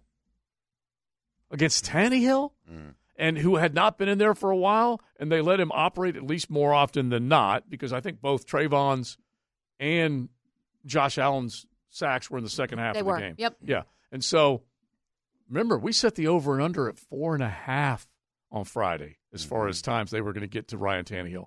You can't let that cat sit back there and breathe, much less have time to make throws, Leon. Well, I, well I'm thinking that the, the Caldwell was thinking that with the four man rush against this offensive line, he didn't have to blitz. I mean, you got you got two guys that got, you know, you got one got double digit sacks, you got one got nine sacks. You, I, I thought he, I think he went into the game thinking eh, eh, that we can impress upon, we can press our will upon this offensive line that's really not that good. But this offensive line stepped up. I mean, even in the run game, I'm watching the run game. I'm, all they ran was lead and inside zone, and they virtually on the front side and the back side they had double teams, and the double teams between the guard and the tackle to the backer and the backside to the outside backer, and then the center went to the mic, and that's all they did. And they were taking our defensive front, who mass majority of the time wasn't even in the right gap. They took them on roller skates, and then you have most of the linebackers having to make a decision on where Derrick Henry's going based upon they got a defensive tackle in their lap. And And, that's some- the reason why they most of the time they chose wrong. Yeah. Because Derrick Henry saw the double team, he waited for the linebacker to commit, then he went to the other way. And next thing you know, he's out the gate. And had, have you seen a guy with size and wheels like that? Mm-hmm. Uh, still has it. Still has it. When he jetted out on that big run to begin the second half, oh my. All right, we will stay on this. 207 70 71. Hit the pop off line. Mo, mo, mo there. Please bring it because that's what I mean, we want your energy and your attitude or aggravation or whatever on the show. And all you got to do is dial it up. You do it. You become a star on the show. So do it 207 70 71. We have to make a pledge. Everybody raise your right hand. Raise your right hand. We are going to talk about the national championship game coming up. I was going to say second. that at least before we send Yeah. Sir, Vic off Yeah. at two. Uh, we also will head into the locker room Mhm. um, for some Yeah. of the telling comments Yes. following the Jaguars. Dewey loss. and yes, yeah. That's- I- and also I know that he is as polarizing a figure at times in this town as any. But Dewey at least held up his right hand and Mm-hmm. said on Twitter yesterday, "Good job, Yinzers," because boy oh boy did the Steelers and their fans come for him. Oh, the, he was an NFL meme, a superstar on the NFL meme, because at that point, well, we'll read the meme coming up in just a bit. It is XL Prime Time. It was always the Jags. Always.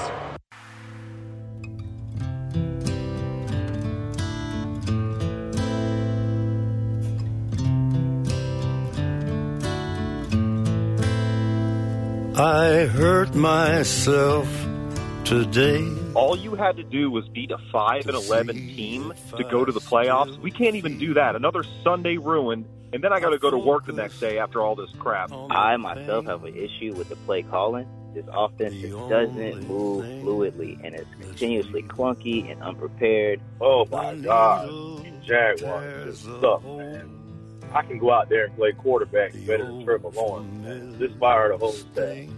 Mondays on XL Prime Time, brought to you by Mocama. Check out their great craft in the tap room in Fernandina Beach.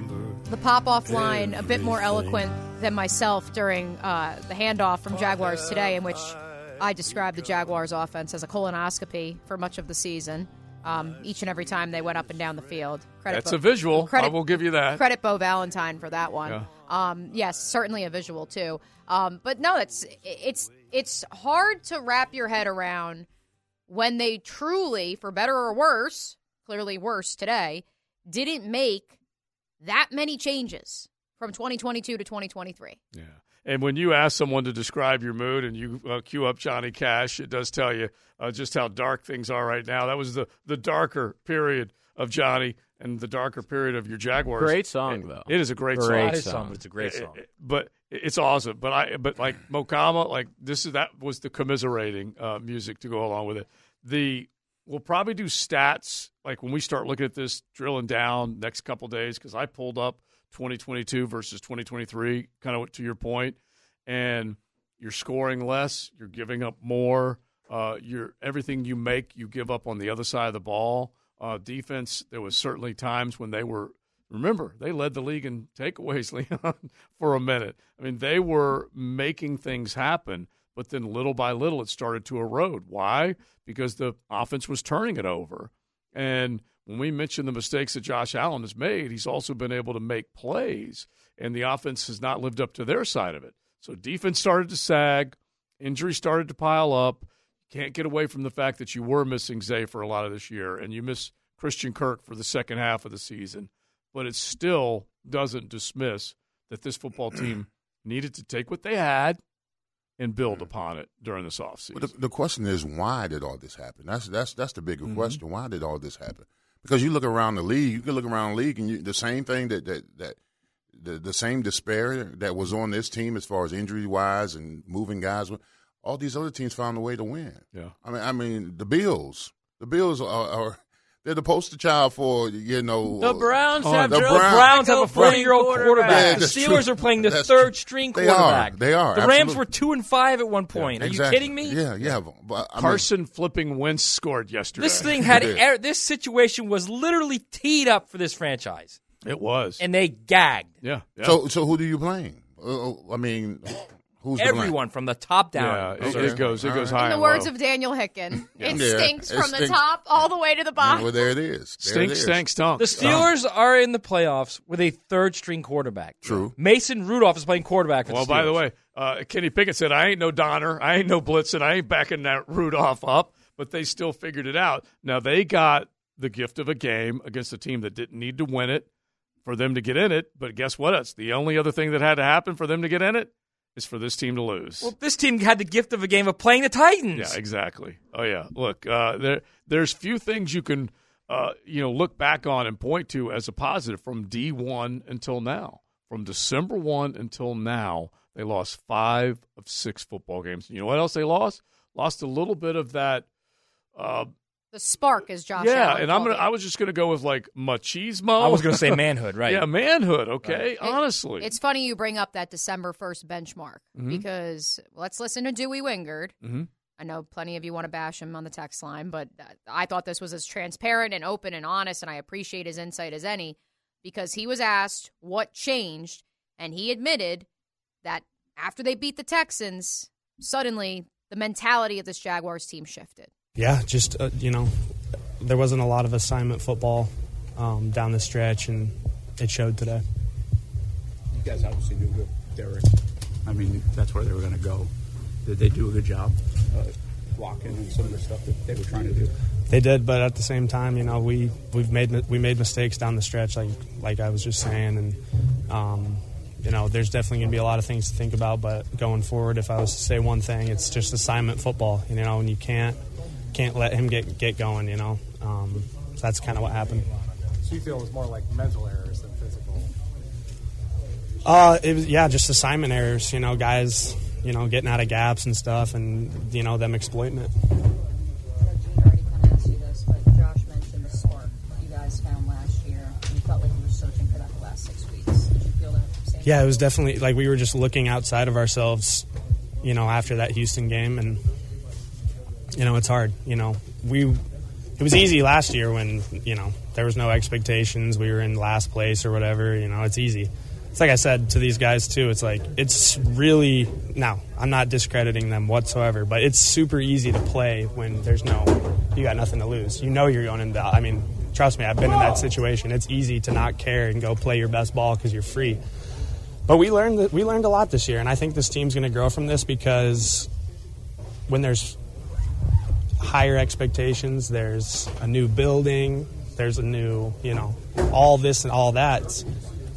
Different challenges present themselves, and you know, everything is constantly changing. Every, you know, things are always evolving, and that was probably, I think, the the biggest learning lesson for this team this year. Um, but I think that was the hardest part for us was just trying to get outside of ourselves, thinking too much about outcomes and what happens if this team, you know, it was it's kind of a culmination of that stuff. He's Well- saying it. He's saying it without Well- saying it. What what, what he's saying Say- is the what- team wet what- the bed. I don't understand what he's saying. That's what though. he's saying. I know what he's saying. He, this team wet the wet the bed. What does And that they- mean? We're trying to look outside ourselves. What does that Nah, even I don't know what that you, means. When you mean, beat the he- Texans, he- you had a two-game lead. What are you looking I outside? started what? listening to everyone saying, "Hey, Yeah. you know, if they win this uh, week against a got it. lowly Bengals team, Oh, they'll be the number it. one seed." And You're they started in. paying attention to those press clippings again. Yes. Yeah. So he's. I don't even- I They had don't stage, even understand They had that. stage fright. Is what you're saying? They froze me. up. Uh, Stage it's- fright. They Yeah. thought that was their Super Bowl. Yeah. So They basically, started smelling their own fart. yeah, he, he's saying Thank it with JJ. Never want to do Yeah. that. He's saying it without saying it. Not that there's anything wrong with that, but he is basically saying that once they won that Houston game, that they were ready to ride into December and they were going to be favored. We all said this. They're going to be favored in every single game they played for the rest of the Except season, the Ravens. and that included that even at that time At the Ravens? included Yeah, well, at, at to- that okay. time Yeah. because this team was at home. Yeah. And so anyway, Well- bottom line is I think he's basically saying Leon that you know you're Yeah. hearing the outside world tell you how good Yeah. you are. Well, here's what, here's one thing I didn't like with assignment football. Assignment football says to me that this team is just doing enough. I mean, because anybody can play. You can you can know your assignment, but how you execute your assignment is a di- the way you execute your assignment is a different is a difference between being good and great. Mm-hmm. So I mean, if they're just doing s- assignment football, that tells me I think they're he's just- saying they weren't. they doing weren't doing assignment. assignment Yeah. football. Well, I, Yeah, I he don't, said, I don't even like that he notion. said the last few games, and Yeah. it finally caught up with him. Yeah. I Well, would he- oh, so he's saying that he's, for what, what he's weeks. trying to say is that guys were doing their own thing. Yeah, more freelancing. Right, was freelancing he- instead that's what I'm thinking. Like, was he saying that that, that they they took every game as well? We're going to win this game. Yes. So they weren't Yes, zeroed in. it. Is what he's Well, saying. Here's One hundred percent. How in the But- world? And so in other words- any any professional in any sport think, here- yeah, this game's good. Here's good. where he has to be careful. Golly. He has to be careful because he wasn't a starter. Right. Okay. So when you go off and you You're talking about you're starters. talking about starters in a locker room about not playing assignment football, be careful a little bit. I, Oh, am not, I'm yeah. just saying that that could be that could be per- perceived the wrong way. Okay, Somebody's but got to call him out. Okay, yeah, well, yeah. but not someone who ain't playing. So Yeah, but I'm what? glad- Well, Dewey does to. come in though, and here's the thing: Dewey does Stop come in. a lot of nickel. Somebody has to call Yeah. them out, Yeah. man. Yeah, but but when but, Only but one if of you us call has it, been in an but- NFL locker room and knows how things work. No, what I'm I saying is no, no, no, no, no, no. You know what I'm saying. All I'm saying is that someone that's calling someone out needs to be on the field to call them out. I underst- completely understand, Yeah. but my whole point is, are we just, we just going to let it go? No, no, no, no, Like no. because the coach clearly isn't going to call him out publicly. He still hasn't yet. Mm-hmm. Somebody has to call him Yeah, out. because at publicly. some point, if backup calls out starter, starter is at least going to I walk will- over there by himself and go, no, "Does he have it?" no. You, Like if, if a a backup weekend calls up producer was starter, telling me Starter how to goes do over and my say, "Bro, you don't job," even I'd be it. like, Sit "What?" down. I listen, get if this a guy. backup, if I'm running off the field and the backup says, "Hey, sir, you did that," man, shut up. Dewey though is I- I get so that. Dewey is yes, and I agree with Leon, but he is a captain, Yeah. and he, roll and shut your mouth. I get all of that. Yeah. okay? he But also does. say. He he especially. I mean, that's the reason too. Derrick Henry, of all the you know opposition schematically that you're going to face. Dewey does come onto the field on defense Yeah. when they have that three safety, Exactly. Big played- safety against great run games like the Baltimore Ravens last year and like the I Titans tease, I tease. He's got the cre- he's got the credentials because I mean he does. He's he's in some of the packages. Yeah, and he's been in the Yeah. locker room well, for and he long was, enough. he's in the packages against the run. Yeah. And that's why when he says guys aren't hitting their gaps properly, Well, what he's actually saying is, if I'm a safety and I'm having to make tackles, y'all ain't doing nothing up front. Yeah, and- ba- that's what he's saying. And I do think that once you get to a point where there's Pro Bowl voting and all this stuff, Rayshawn thinking he is, Cisco thinking he is, Campbell thinking he is, you know, all that stuff. Uh, here's, I don't even mind throwing that uh, right now because, I mean, this is where we are. That just happened. Brought to you by Florida Home AC, the official air conditioning partner of the Jacksonville Jaguars. I feel like it's worth of that as Leon eats two of my favorite snacks, and I hope there's more of those because that I am worried about. But the other that is that do we do the Deweys? I was Oh, just gonna text you guys that this morning. Uh, do we do the Deweys? We're gonna have to take shots at him. I mean, Oh. last year's was we took shots at some players last year, but it was in general is very optimistic. Bro. this is going to be a negative Dewey. We- so we I'm got- down for it. Hey, though. listen, we got to do something that the Jaguars aren't consistent. We got to be consistent. Yeah, and I actually like think that. I so when I was driving in this morning, I'm thinking to myself, do we do the Deweys? That's number Yes. one. We'll give it a week or so, a couple Yeah. weeks. Yeah, We'll we give it a got to let couple it, you know. And then the other part of it is, do we have to open it up outside of the Jacks so we can find, like, in other words, all of Duval, and we'll spell it D E W, all of Duval. We might have to go high school. We might have to go with our St. John's Country Day kids uh, and nominate them. Shout out to St. Augustine making it to the state championship game. Yeah, Who's 'cause going I'm to walk trying- off? I'm trying to think. We may have to go tri level. If with, you with the remember the Deweys. Deweys, though, we had plenty of negative, like Yeah. funny, making fun of bad players. All right, so so we'll- we we'll- could still pull it off. We'll, we'll consider it. We'll definitely. we still had it. some good. We had at Josh Allen, Travon. We could, you know, make fun of us for being so down on Travon. And I was There's lots of opportunities. sky high after the five game win streak going into December. That's for sure. And we have to, we have to make s- fun of some of our own here at ten ten. Yeah. I mean the fifteen and ones, or the sixteen and one, the 14 fifteen and two. two. Like, that is true. sorry, you guys are gonna get it. But let's get to this one thing. Leon has Fritos and Cheetos, and I thought you were a Dorito man. I thought I thought you were a Dorito man. Listen, no snack is safe around. here. I love Frito, Cheetos. Dorito. Especially when you're depressed. No, I'm I not love depressed. Cheetos. I'm, I, listen, I didn't lose an ounce of sleep last night. Yeah, Leon has his Sunday nights back. Oh, I do. Fifth quarter's no you know, more. it was a sad sending off, to be quite honest with you. You know, we It were really at Players was. Grill. It really Coach was. Campo and I, Coach and, and Hacker and I, you know, we had a little sad send off because we thought we were going to be in this thing for the stretch. You You may know, have- I mean, you know, the Jaguars affected us too, bro. we were looking you- forward you to the have- stretch. You may have slept peacefully, but one of the trio that you're talking about had a sleepless Guarantee night. didn't sleep. Oh, Hacker? Oh, yeah. Oh, I thought Coach Campo, too. incessantly tweeting. Yeah. and he still is. Hey, man. I love it. My, my magic lost too. Tweet through it. Magic. If you would like for us to do the Deweys, maybe you have a suggestion of some of the awards that should be Yeah, handed I out love this that. year. Please hit us on the text line 641-1010. The pop off line is also avail- available too for all of those that you need to that need to air it out. There's also been a couple guys um, texting in. I'm seeing another one uh, of guys who are at the game talking about the defense fighting on the sidelines with each other. Yeah, so not the first, as I said to one of the texters, not the first I've heard about that. Um, gonna refrain from public comment until all of the you know variables are accounted for. Um, but yes, that was something that multiple fans were witness to. People on the sideline told me about it too. Mm. Um, and so obviously is a situation that we will monitor. Let's get our national championship predictions on the line. It's tonight. It's actually at 7:30 Eastern. They're looking out for us in the Eastern time zone. I don't believe it. We will verify that coming up next on XL Primetime. Can I get some nasty bass? Mm. We might have the dumbest GM in the league. Just look at this draft class and tell me what would you grade it? I would give it a D minus at best. Brenton Strange and Tank Bigsby in the second and third round. Ugh, I'm worried, boys. Sick of all the excuses for Trevor.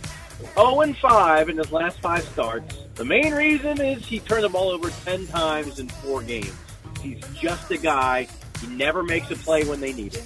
Mondays on XL Prime Time, brought to you by Mocama. Check out their great craft in the tap room in Fernandina Beach. You know, unfortunately, this song is more than appropriate for this season where we were all fooled and found out that the Jaguars were fake. Oh, there it is. Hmm. That hurts me to say. Is this Morris Day? No, this is Alex. This is Alex Alexander O'Neal, who was actually fired from the time by Prince. Really? Yeah, this is his He solo does record. sound. he's trying to steal Prince's. Uh, Oh, it's that Minnesota sound. Okay. yeah, Yeah, this is both his solo Minnesota record. It, beats. it was a very, it was a hit song called When- "Fake." When they made the movie, was this like Morris Day? Huh? No, what? No. Well, he was supposed to be in the time. He asked for too much money, and Morris Day took over, and the rest is history. Because. I love Morris Day. Yeah, I do Morris too. Day was tripping. Yeah. I loved him, but uh, yeah, fake as uh, Mm. as we found out. Uh, I now back in the day, you you you used to dress like Dick Tracy. I mean, you were sharp. You know, some of the big get ups. Were you out on the dance floor in one of those colorful? No, gangsters Suits. don't dance; they boogie. Suited and They booted. just pull up their out there pants booging. and do the Yeah, yeah, yeah, do the rock away. Oh, well, that's how bad it felt, man. It felt like you were faked out. Uh, and that's basically what happened to this football team. And there's really no getting away from it. The pop off said it all. Uh, and that one phrase may stick out to me as well just a guy in describing Trevor. That's what he's in danger of being labeled as. That's the direction right now that he might be headed in if he doesn't clean up the mistakes. Health was a concern, no question about it. Injuries that he played through were real, ain't like they weren't. And it just needs to be better. Uh, and when you're leading the league from the time you entered the league in turnovers, and let's go back because we can find some boat stats that said he also turned the ball over a ton, uh, that you don't want to be known for that. Josh Allen last year, Leon, was the guy that turned it over a ton, and it ended up costing his team. He still threw two picks last night, and you thought it's going to cost his team.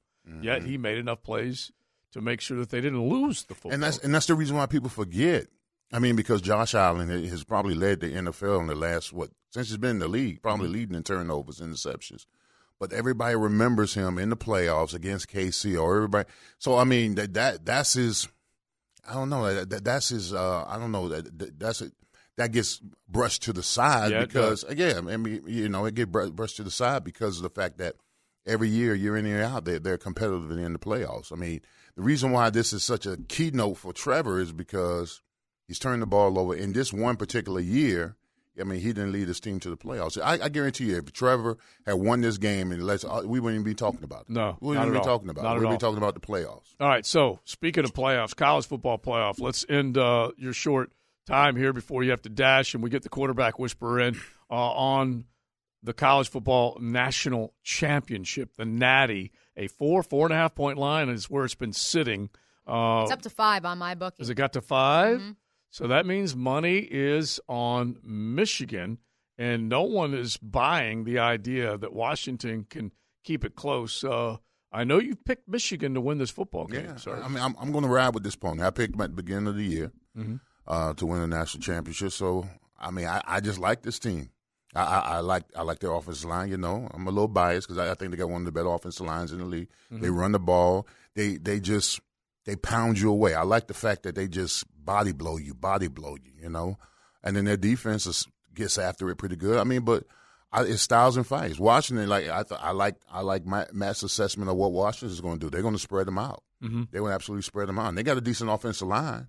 You know, if you give them the adequate protection, they've got weapons that can score points. Now listen, I'm not sure. If, I, I'm not sure if Michigan go to toe to toe with them as far as scoring points. We'll see. Yeah, because the thing I'm looking at more than anything else, Matt, is that I know defense usually beats the best defense usually beats the best offense because they have more ways to neutralize it. But I do see a lot of big play making players on on the Washington side. Michigan has won its last three ball games by a touchdown. That is it. And if you take a look at it, they beat Penn State without even throwing the football in the second half. So they just ground that one out. Then a touchdown game to Ohio State, touchdown game to Alabama. So they certainly have survived the test, been in close football games, but they also haven't had to manufacture points, at least not enough of them. They beat, uh, let's see here, 31 24 at Maryland. 30 to 24 at Ohio State, and you're saying, Josie, you're an idiot. Uh, they've scored in the 30s twice in those two ball games, but they just haven't had. To, if they were to go up against a team that can score, score, and score, can they match them? So here's the thing with Michigan. I, I truly believe this. From the moment they walked off that field in the Orange Bowl in 2021, when they got humiliated by Georgia, Mhm. their entire focus was how do we beat Georgia? Mhm. How do we beat or whoever comes out of the SEC? Right. They figured out Ohio You're State. going back two years, right? and you're saying that's a They two-year figured game it out, plan. and Yeah. they realized you've got to have a defensive front. That's what the SEC is. That's how Mm-hmm. it's true. Defensive line is what, what the SEC revolves around. So they they start recruiting guys like Mason Graham. Mm-hmm. Um, they start recruiting guys like Kenneth Grant, big guys in the middle that can disrupt in the middle and get your edge, get your edges to the point where they can also start to get after the quarterback. Now they are. If you look at that team on defense, if you watch them in that Alabama game, Mhm. uh, eight days or whatever it was, nine days ago, they are an SEC defense. Right. So that I think is going to be the biggest problem for Washington. Well, I think Washington can spread them out and try to get a better idea of how to block them. At the end of the day, it's still going to be one on one. They're still going to have to win individual battles on the middle three and on the outside, and I just don't know that they can do that consistently. So we went back to last year with the Georgia TCU game, and it was the most lopsided national championship game we've ever seen. They destroyed them. Uh, it was the final, sixty-five to seven, something like that. Most points ever scored. Anyway, they destroyed them. So Michigan, before they got into this, you know, little recent stretch where they've they've basically given up twenty or more, they've won by a touchdown. Anyway, Michigan had held their teams before that to fewer than 10 points 8 of 14 times. So they saw some bad Who were those opponents? Exactly. They saw some bad offenses. So I just want to know what they do against a good offense. One that is better than Alabama's, better than Penn State's, better than is it better than Ohio State's? It's the ultimate question of can you outscore teams in 2023, It's the, best, 2024? it's the best quarter. They'll be playing the best quarterback they've played all year. Yeah, yeah. Right. no doubt about and that. overall best offense. Well, yeah. especially again, we go back to second reference of the show, but that LSU 2019 team. The defense Mm-hmm. was certainly good, but they were outscoring people. if you got into a track meet, yeah. good luck. And that's the thing. Michigan hasn't been in a track meet, and if they allow this to get to a track meet, Mm-hmm. that's where the questions will arise. Now, Washington, on the other side of things, for all of you Pac 12 apologists out there, I love the Pac 12, the Conference of Mhm. Champions. I will Um, miss them. I will miss it greatly. Um, there is the argument of has Washington seen a defense, Matt, like they will in Michigan? No, the, the whole the whole thing with this game, to your point, and to really, it's it's the it's the absolute uh, uh, bottom line of this game. Three and outs are going to hurt either team because if you get a three and out and you're Michigan and you're trailing seven nothing, and you still haven't figured out how to stop them, then suddenly it's fourteen nothing, Mm-hmm. and and and now you're now you're chasing two touchdowns. Right. If you get a three and out and you're Washington and you're down seven nothing, and Michigan holds the ball for another seven minutes and it's fourteen nothing, That'll gut you. then you got to get out on the field and you have to score at that point because if you don't, you're dead. Yeah, it's a good it's, point. It's their three and outs are going to be critical tonight. Whoever Okay. gets them is going to have a huge advantage. I mean, it really is a good It's way to tempo. look at it. It's tempo is what this Yeah. game's going to be about. And it is a good way to look at it. Washington has won 10 straight by 10 or fewer points. And that does surprise me. Five straight by one possession. Yeah, if if you consider where they were and where they live, the Pac-12, that you expect them to be able to just throttle people with the offense that they had. They haven't been able to do that. They beat Cal 59-32, but we are going all the way back to September, the last time that they they won by more than 10. But of the, but to be fair, of those five straight one possession games, three of them were against ranked teams Yeah. and pretty good teams and too. took care of business as a nine-point dog. Oregon, Oregon State, Oregon. pretty good teams. Right. You know, um, you know, Compared you- to the Indiana, Michigan, Texas, pretty good Min- team. I mean, Minnesota. those those are like they won those games. Yes, they were one possession games, but they were ranked teams and they won the game. Yeah, I want Washington, but I got a feeling that, that Michigan Leon's Wolverines may end up being well, I the play. don't think anybody wants this, but uh, they've already canceled tailgating at NRG Park tonight, and there's a chance of a tornado prior to the 6:30 local kickoff of the national you kidding? championship game. Yes. No. So, uh, yeah, just keep your head on a swivel if you're out there in Houston listening, and also uh, as far as if they will. I mean, it's an indoor stadium, so like the Yeah. thought is if it's just rain, you're able to play. Mm-hmm. What's the big deal? A tornado blows the roof off, then Yeah, you just fine. play a normal game with Right, Yeah. no exactly. roof. We do it here every Sunday. Wind coming out of the south at 75 miles per hour. All right, uh, listen. Hope everybody's safe down there. But yeah, we want it. We want a good ball game. All right, Big Sirs, enjoy the rest of the afternoon. I will. All right, and see how the uh, game goes tonight. The Natty, we will cover it a bunch tomorrow. Uh, we will get an idea of what those quarterbacks look like from our quarterback whisperer, Denny Thompson. He is coming up on a Moc- Mocama Beer Company Monday. Now, the quarterback whisperer, Denny Thompson. Okay, bring it in. Brought to you by Tyson Sound and Security Register sausage. and George Moore Chevrolet. One, two, three. our dude in the house as we talk quarterbacks, and uh, we might even have to whisper a few things when it comes to this conversation because it's uh, well uh, around here a little no bueno uh, is what we've been talking about uh, as your Jacksonville Jaguars have been knocked out of the postseason uh, last year. Well, that was last year. Um, that T-shirt that said "So what? Now what?" Is that what it said? Mhm. Yeah. Uh, that's uh, that's where we are right now. Let's say hello to our man Denny Thompson. I don't think he can fix all of that, but you can fix a few things in well, the short time that from you the have with fan us. perspective, which I am Yeah. a fan, um, it's just frustrating because it's like you, you can't even say they peaked too soon. Like when they're eight and three, people will go and that didn't watch the Jags will go, well, they just peaked too soon. No, they never peaked. No. Even during that eight and three, they never peaked, and so you feel like. Oh, the season feels like you know those old Roadrunner cartoons where the guy's just running in place, Me, me. but eventually he catches traction and goes. They just ran in place the whole time. Yeah. Like it never caught traction, and it's just as a fan is frustrating to watch. Yeah, and I think more than anything else, Denny, is that there's a, a bit of a laundry list as far as the problems. And yes, injuries are part of this, but just drill down on Trevor just for a quick second. We mentioned, and the stats don't lie, he is now leading the league since he entered the league with turnovers, and he averaged two and a half turnovers these last four games that he's played. Um, and so I would think, like, I'm not asking you to criticize or be critical of him, but what does a quarterback that has that stat next to his name need to do or want to do going into the offseason? Uh, I mean, I, I I feel perfectly fine being critical because I'm Mhm. sure he's critical of himself in this. Is is I I think the last half of this season you saw a guy, and I I think a lot of the season you saw a guy that just wasn't comfortable with either the offense, the protection, the re- the weapons. There, there was something that he wasn't comfortable with, Right. and it never got fixed. And I don't know who you put that on. I don't know if you put that on Trev. I don't know if you put that on the receivers or coaching. I would put it on Trev because at some point you're the guy out there that has to make these plays, and we saw it again yesterday with Christian Kirk. I don't know who's who was wrong, but one of them were. Mm-hmm. Like you're week 18, man. No, not Christian Yeah, Kirk. You Evan Engram. No, Evan Evan Engram. Engram. Engram, Yeah, yeah. We get we're week 18. Like I, I mean, at some point you have to look at this, and maybe this is a lesson in leadership, right? Maybe it's, it's this is your team. Yeah. We're not talking. We're not talking about Doug Pederson and Press Taylor as much today as we're talking about 16. Yeah. Like you are the way that this team is going to get a Super Bowl, and you're also the way you're going to catch all the blame for this.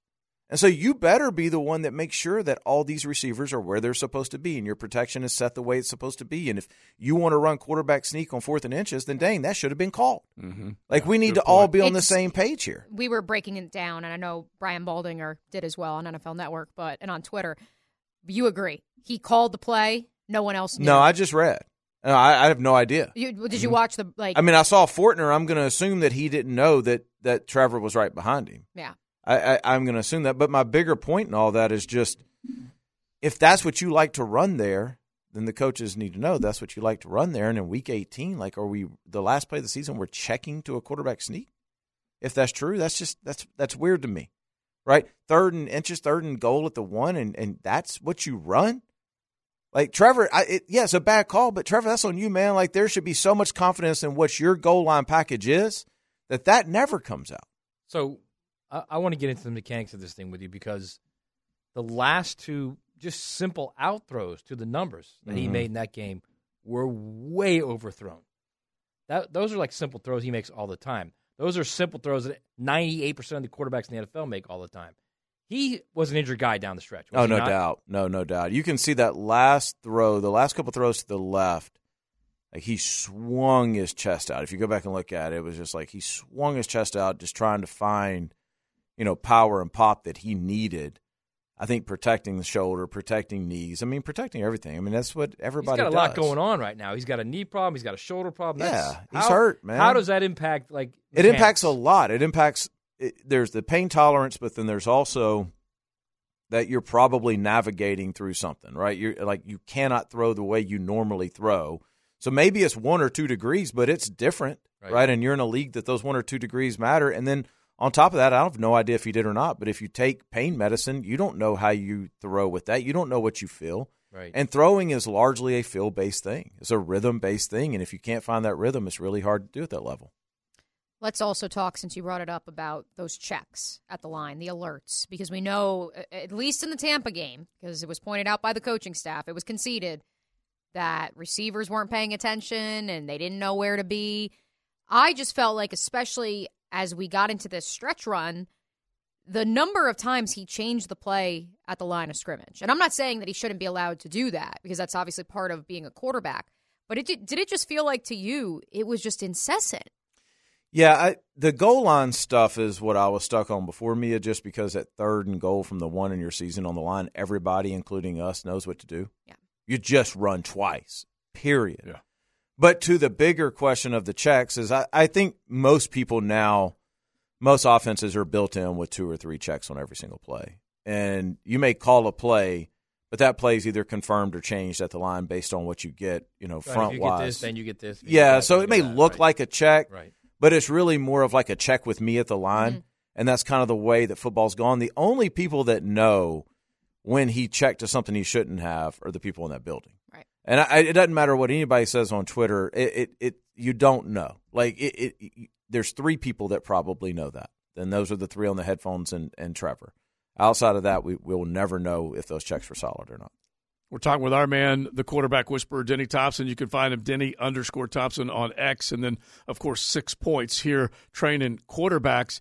Uh, and this is another one we, we, we truly don't know. But if, and Press Taylor is definitely in the line of fire when it comes to criticism. And as we mentioned, this is Doug's team. He is ultimately responsible. You got to inspire players, coach players, all that kind of stuff. But based on what we're seeing, would you simplify a playbook or would you change a playbook? Uh, what would you do to help that area? No, I, I don't think simplification or even change of the playbook is needed. I think they largely run the exact same thing that the 28 other teams run. yeah. Right, it's all the same. It's it's it's who your receivers are, how they all work together, right? And then it's just that that timing and confidence of the of, of the offense. And then you got to make a decision too because I think this came back to bite them. Very early on in the year, it looked like it looked obvious to me like they were throwing to run. Mm-hmm and that hurts you in December sometimes, mm-hmm. right? And I think we saw that mm-hmm. is you can't get that throwing going, and now you're down two scores, you can't run either.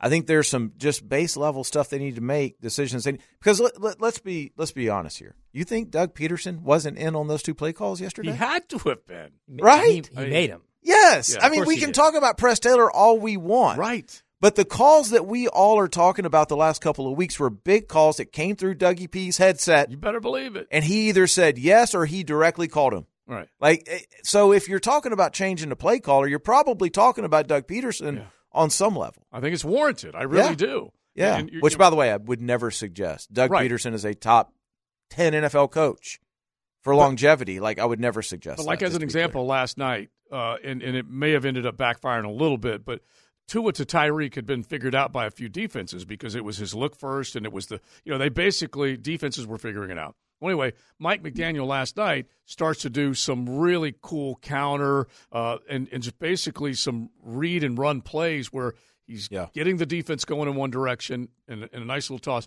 Those things, those wrinkle plays, it just doesn't seem like there's enough innovation right now on this particular. Yeah, th- those wrinkle play plays take a ton of practice. Yeah.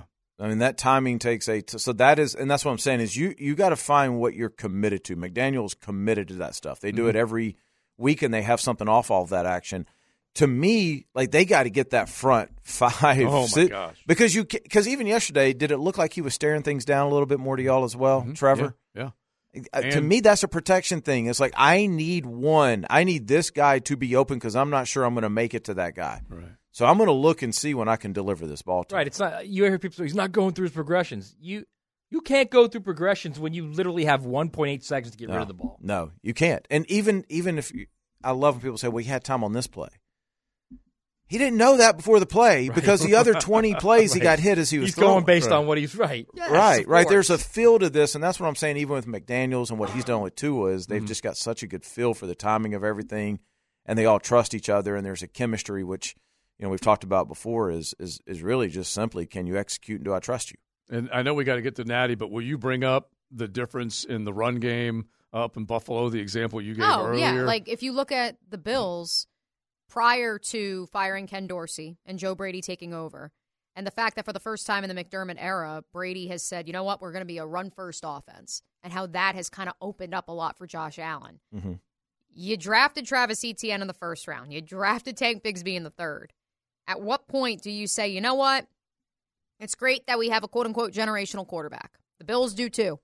And guess what? They became a run first offense and they have run the table in the rest of the regular season since their bye. Well, here's the good thing. Just like the Bills, I think the Jags can make that decision, and they're not going to. Whether they make that decision or whether they decide they want to throw 50 times, the solution is actually the same. You got to figure out the interior of that offensive line. Mm-hmm. And if you can do that, you can do either of those. I don't think any of us are saying there's not enough firepower at running back, at quarterback, at tight end, or a receiver. I don't think any of us are. We're just saying get on the same page. Get on the same, same page and let's be able to get a flow to this offense. And I think the solution for run or pass is you just got to shore up that middle. Yeah, and honestly, five out of the last six games they were whipped. Yes. physically Yes. by the other team, and and that's Trevor wasn't good. Right. Wasn't good. No. But I, he's not the problem.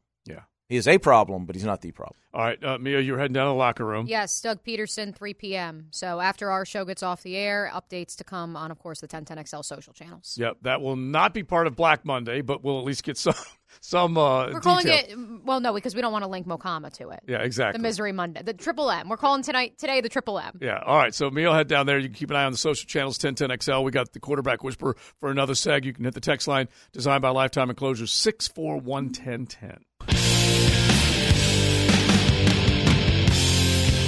Mondays on XL Prime Time, brought to you by Mocama. Check out their great craft in the tap room in Fernandina Beach.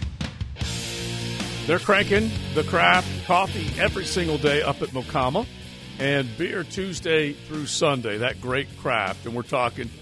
Well, I love the IPAs, but you've got lagers, stouts, fruited, sours, pilsners, whatever you want. You can check it out, Mocama Beer Company, and log on mocama.com, and you can definitely see their cool story. They've opened up not only their big tap room on South 8th up in Fernandina, but also the new Wildlight location. So make sure you check them out. Joe C., Matty Hayes, Mia heading down the locker room. We'll have plenty coming out on social with Dougie's presser. Uh, but let's uh, wrap up our time with Denny Thompson, our quarterback whisperer. And I've been going with this um, flimsy theory, Denny, and I say flimsy, is that I like to see offense, and I hope offense prevails over defense. Michigan's got one of the best D's in college football. We know that. Washington has one of the better offenses in college football. Four point line. So, how does, say, uh, uh, uh, K- Kalen DeBoer and Michael Penix attack that Jimmy Harbaugh Michigan D? I think in games like this, it's all about if you can keep your pace, Mhm. right? If if you can get out and get going. The problem seems to be in these games. We've seen this a million times, I think, with like Oregon and, mm-hmm. and Auburn or something like that. The problem seems to be first down.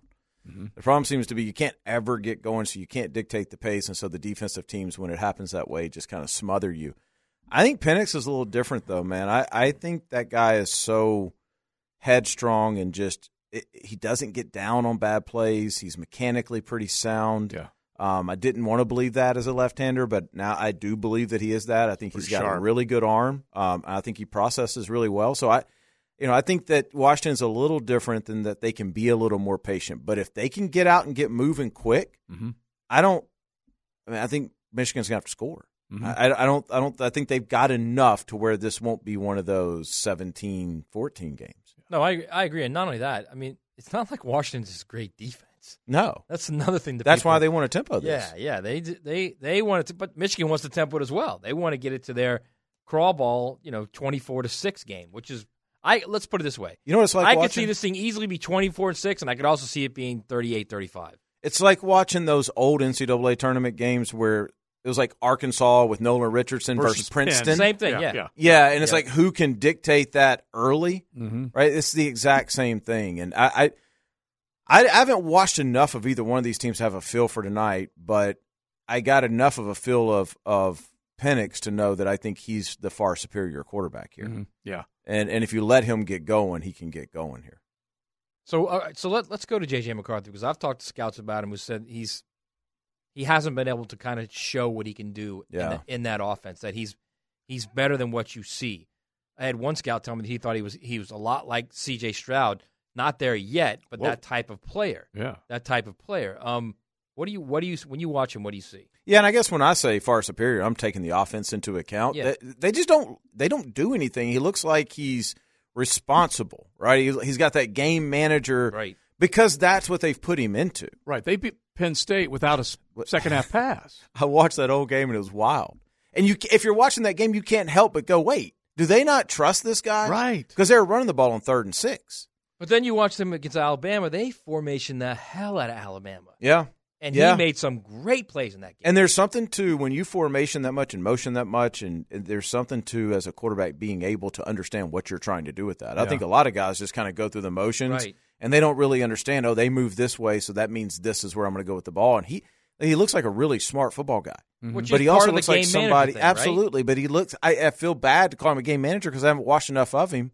But that's what they make him do in that offense. I guess the thing I'm stuck on is that they were stuck in a game halfway into it where they had sacked Jalen Milroe five times, had held Alabama to less than 100 yards, and they were only leading by three points. And so I'm thinking to myself, I don't know. I don't think they can do that to Washington, and can they play in that setting, track meet? Yeah, I don't. I think these are two very different offenses. I, I I think Washington has a much better timing component in the pass game than what Alabama ended with. Mm-hmm. Yeah, much better. Yeah, Mu- Jalen much better. Milroe. I mean, they figured out what Milroe could do, and to be fair, like that's what he did, but it wasn't timing, right? But They I think, harassed the hell out of him. But I, Plus, but Alabama on had this, like one and a half receivers, whereas Washington has right, five. right. I, I think Penix is going to be able to go up there and go, okay, I see what you're trying to take away, and we have an answer for that. There and you we, go. Yeah, Yeah. so Gotcha. I, I, I think it's a much different style of offense. All right, so as we wrap it up with uh, our quarterback whisperer, uh, Maddie mentioned C.J. Stroud, and they're gushing over a Man. couple throws that he made the other day. Dude, off platform, and I'm just barely listening and picking up quarterback terms. You can explain what off platform means, but this dude was throwing it 30 the, yards the, down the the one like that he made late in the game where he just threw to the green spot of the field and the, the guy made an amazing play coming back to Yeah, get it. Nico Collins is sharp. That's all I need to see. Yeah. Like if if you are in that much trouble and you just go, if I can just get the ball there, I trust my guy to get there. Mm-hmm. Man, that is special, special. He wasn't throwing that ball away. No. He was throwing that ball to a spot where only his green. guy could, could make a It's chance. nuts. In a critical part of the game. Yes. Ninety How- how percent of the quarterbacks just throw that ball out of bounds. And I think we discounted C.J. Stroud, honestly, coming out No of doubt. Ohio State. I did. How do you? How do? You, because they've got who is it? Our guy Slovak that uh, Bobby Slowik, yeah, yeah, Slowik. That's like he's he's he's kind of a leech guy. That's the classic leech line. Throw it to Yep. the green. That's right. Throw it to the green. Yep. Yeah, but but it's easy to say when you're in rhythm. But I mean, he's you know eight steps away from escaping, get being tackled, Right. and his receiver's not even looking, Yeah. Yeah. and he threw it there. That, Well- that's that's kind of what I was saying with Trevor too. There's just that comfort with the receivers of I know where they're going to be, and we just really never saw that. Not to bring it back to that, but Well, that's what I, was do think it referring needs to earlier. It does need to come back to that because I text Flint Saturday night saying good luck with G and this and that uh, because who would have thought that would have come it would come down to the final week where this team needed to beat the rival Yep. and that team needed to beat the rival to you know for playoff chances to take place. Well, I mean, I don't think I think if you're a Jags fan right now, what you probably need to do is just settle into what's going to be an entertaining five, six, eight, ten years in the South. Mm-hmm. Because there's not going to be a whole lot. They drafted really well, and there's not going to be a whole lot that you can do to slow down that passing attack in Houston for the next few years. You better be able to score with them. Yeah. That's where this division is going right now. And and Indy's good defensively, um, but now they're going to have a decent draft pick with a with a phenom rookie quarterback. Like it, you're going to have to score points in the AFC South in the future. Yeah, it's something else, bro. All right, uh, Danny, thanks as always. We appreciate it. Uh, the quarterback whisperer at six points. You can definitely check out six points if you if you got one of the young lads that you're trying to bring up through the ranks, and then of course uh, get ready for uh, either high school, college, or pro, whatever it might be. And that at Denny underscore Thompson on X. Uh, staying on the Jags, but also staying on that national championship game coming up. This is XL Prime Time, brought to you by Florida Home AC. Now that's cool on 1010XL. I love Geo. Dr. George Barr, he's breaking it down like Baldinger at the line of scrimmage, first So and goal. right now, he's all over it right now, doing the analysis, the X's and O's, the surgical uh, interpretation of what happened, and that's uh, that's really all of Duval right now. Uh, Geo Hurton, like many of the other uh, Duval Nooners out there, trying to figure it out. Uh, oh, what could have been? Uh, that's really what we've been dealing with on uh, disastrous Monday, losing five of the last six.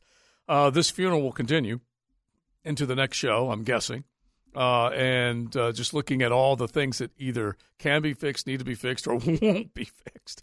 Uh, there's many of those discussions that will be had today, tomorrow, and the days to come. That's for sure.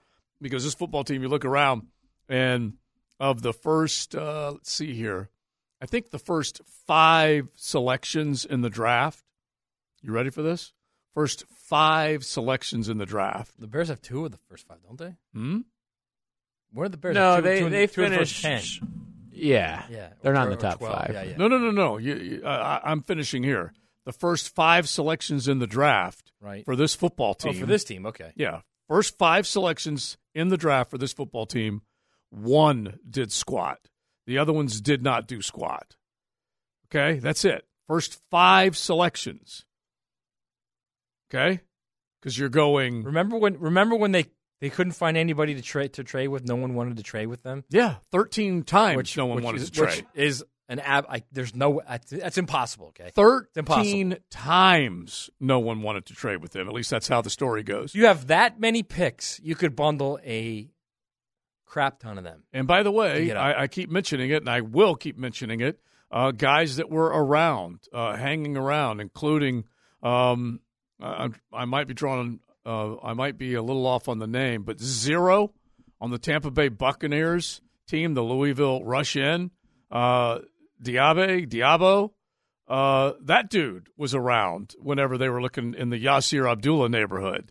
Uh, and Yaya he- Diaby. yeah, Diaby. I'm I'm a fan.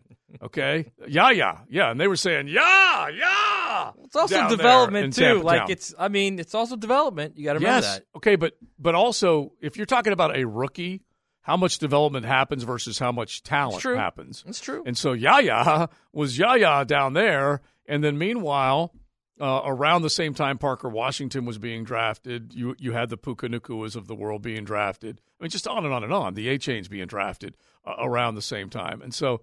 Uh, it's endless. Okay, the list is long, and, and, and we will keep pouring over. Okay, so then with that being said, since you brought that up, Mm-hmm. and you you were the guy who brought up the draft picks, the natural segue then becomes, what's your first pick in April? What is it? Is it offensive line or is it defensive line? I, I feel like right now, and we'll obviously be looking at the draft order more now. Uh, I still believe the offensive line is as important as anything, It's got to be O line and big men that are outstanding. to Not- move people. Yeah, not just big, just big men that are outstanding and that have some toughness to them. They need to start drafting nasty. Instead of character, you mean? That's a novel thought. Uh, it's a novel thought, but I don't mind character, but make sure he's a nasty character and and bring them in. And so those types of guys need to be on this football team because when it's all said and done, this team kind of got beaten up down the stretch. They were out physical, out hustled, outplayed. Uh, and what pick will they have? 18? Is that right, JJ?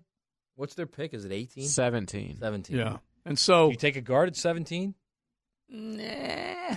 I, I think you can find a lot of guys that you need, uh, maybe a little further in the draft interiorly, but I still would put a premium on that line. I would. I'd take a guard. If he was if he was a Who? bad mofo. Oh, okay, guard, yeah. I would take him at 17. Yeah, I, I, I would consider that. Sure. They need something on that offensive line. Some Because- kind of some kind of mean, nasty guy on that. Because a lot of guys got to Trevor through the interior part of that Yes. line. And so it wasn't just rush ins that were getting there. They were coming from everywhere, true.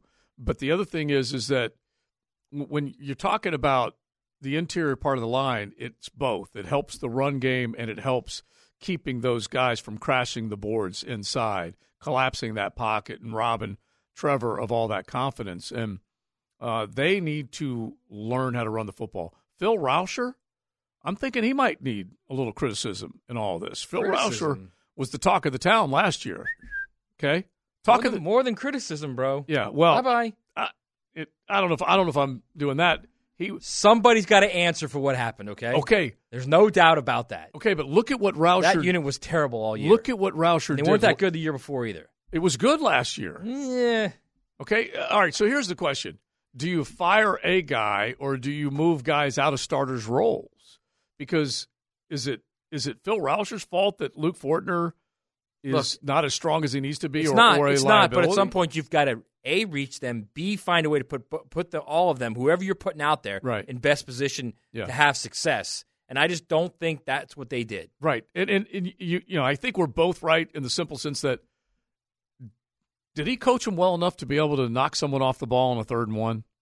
Did he coach him well enough to knock people off on the ball? I don't off the disagree with ball that. I At, don't- at, at, at goal goal to go at the one. Those are the things that, like, we're talking one yard gains. This team, are you ready for this? This team in the second half, or actually go back to the first half, picks on consecutive possessions. Then they turn the ball over on downs three times in the second half, okay, including that fourth and goal from the one. All right. So I don't know whether Phil Rauscher can scheme it up better or more often to where this team can get a one yard gain on any play anywhere on the field. Think of how many one yard plays they needed and did not get. You you're not going status quo. No, no. You're not going to stand there today at what No. two in four minutes at two forty five and say what we've done is we're good. No, We no, just no. need to tweak a few but, things and we're good. But if I'm looking at people that are culpable, I'm looking at Pederson and the fire that needs to be in the belly of the player. That's the head coach's responsibility and the players. I'm looking at the play calling, and you know, Denny described it, you know, as as well as anybody, just as far as you know the the rhythm, what you needed to see, and you really didn't see that. And then the the quarterback who dealt with a number of injuries has to be better. He needs to be healthier, and that line will help that. He has to be better. And then you think of all the other things that you didn't get. Uh, a collective group that stayed healthy at the wide receiver position that made plays for you, and then the defensive part in all of this. But, but I they became believe- poor tacklers. They were good tacklers there, leaving that Houston game. the, nothing has changed as far as as far as structurally what you need to do to be a championship team. You've got to put pieces around the quarterback. Mhm. That includes the offensive line Oh yeah, as much as anything right now. Um, to me, if I'm looking at that draft, I'm thinking I'm going O line. I'll just unless give it to unless you. they hit O line hard in free agency, which I think is Uh, as much or more of a crapshoot than it is in, in the draft. You you've got to get guys. Okay, I'll just give it to develop you. them from the draft. Tell me the next guy after I name Anton Harrison that did something for you over the long haul this season. Anton Harrison, Brenton Strange, Tank Bigsby, Ventrell Miller, Tyler Lacy, Yasir, Yasir Abdullah, Parker. Wa- I honestly name the good. guy. I mean, there are guys that you you can see that could help down the road. Antonio Johnson, Tank maybe. Yeah, definitely. I totally would agree with Antonio Johnson. Um, Tank maybe too. Honestly. Yeah. I'm not. I wouldn't give He up on Brent be- Strange yet either. I know he had more holds than, than catches. I wouldn't give up on him, on him yet either. Yeah. But uh, all I know is that those other guys that were drafted, you did not get a whole hell of a lot out of them. And there are guys deep on other people's draft boards that did for their football team. All right. Let's say hello to the Frangie Show coming up next on a Mocama Beer Company Monday. Now, the two minute drill brought to you by Tire Outlet. Tire Outlet is now hiring. Visit tireoutlet.com slash careers. Equal opportunity employer. Well, I love referring to my man Hays Carlyon as the embedded and shredded. I may just have to go with shredded, okay? Because the season was shredded, Hays Carlyon. There's no longer a bed to be embedded in. uh, the beds are burning. Oh my god! Just ask Midnight Oil. Yeah, it Oh. ain't. Uh, it's it's it, it ain't like we had it in mind. You know. It was uh, it was a nightmare. I mean, it was a living nightmare, and uh, you know, I, I feel so bad for the Jaguar fans that, that spent their money to go and have a great time in Nashville, and you know, in in, in other destinations as well, uh, where the team didn't get it done, but particularly uh, particularly yesterday because it was you know a, a ton of, of fans that, that traveled to the game and. They had their fun on Broadway, though. They did, but you're expecting a, a coronation of a second straight divisional title, and uh, to to lose in such meek fashion to a team that it basically was already making their reservations for their off season. Uh, it's it's it's yeah. I mean, it's, It's kind it's of the worst loss in regular season history. We're for not the- looking at status quo here, are we? well, I think the owner will. Uh, and, I mean, that'd be my guess. I mean, I look. Shad Khan has been the owner for twelve seasons. Mhm. This is the third best season he's had. Yeah, yeah. So And it's been I- a minute. I, I but don't. head coach is the head coach looking at status. That's quo. where it's going to be. That's I think that's where it's going to come down to. There, there absolutely should be changes. I mean, you can't have Press Taylor calling plays next year. They regressed in in every category. I'll go through it on the Frangie show. Um, but this isn't me just saying this because well, we're all upset because they're not going to host a playoff game this weekend, and we're not going to have that opportunity to cover Mm. Just- it, and yeah. and perhaps a you know a, a deep run into the tournament. This is just look at the data. Right. I mean, your eye test was already telling you that they'd regressed. Yeah. But when you see the data, it's striking because they were worse this year offensively across the board. Yeah. In basically every every significant category. Uh, and this was a this was an operation that believed they were going to gain a touchdown. Mhm. Remember, it was like Exactly. we want to jump six points. You went backwards by two. that's what that's what I thought. You, you scored less and gave up more. And and honestly, there's no excuse. And here's the other part, Hayes, is that whenever you say, okay, if I'm Doug Pederson, I'm trying to give press an opportunity. Well, you're giving him an opportunity. You may not get more opportunities if you if you give the power to somebody else that controls your Absolutely, future. and Doug knows that firsthand. It's why his tenure with the Eagles went south because of his allegiance to Press Taylor. So yeah, lots to get to. Obviously, tons of Jaguars coming up on the Frangie show. I did have a chance to interview uh, Devin Lloyd and Tank Bigsby uh, in the locker room today. Is uh, locker room cleaned out, so you'll hear those interviews as well. All right, buddy, sounds good. that Thank you. will be coming up on the Frangie Show. Hayes, Frank, Lauren, and RJ. They will have it all.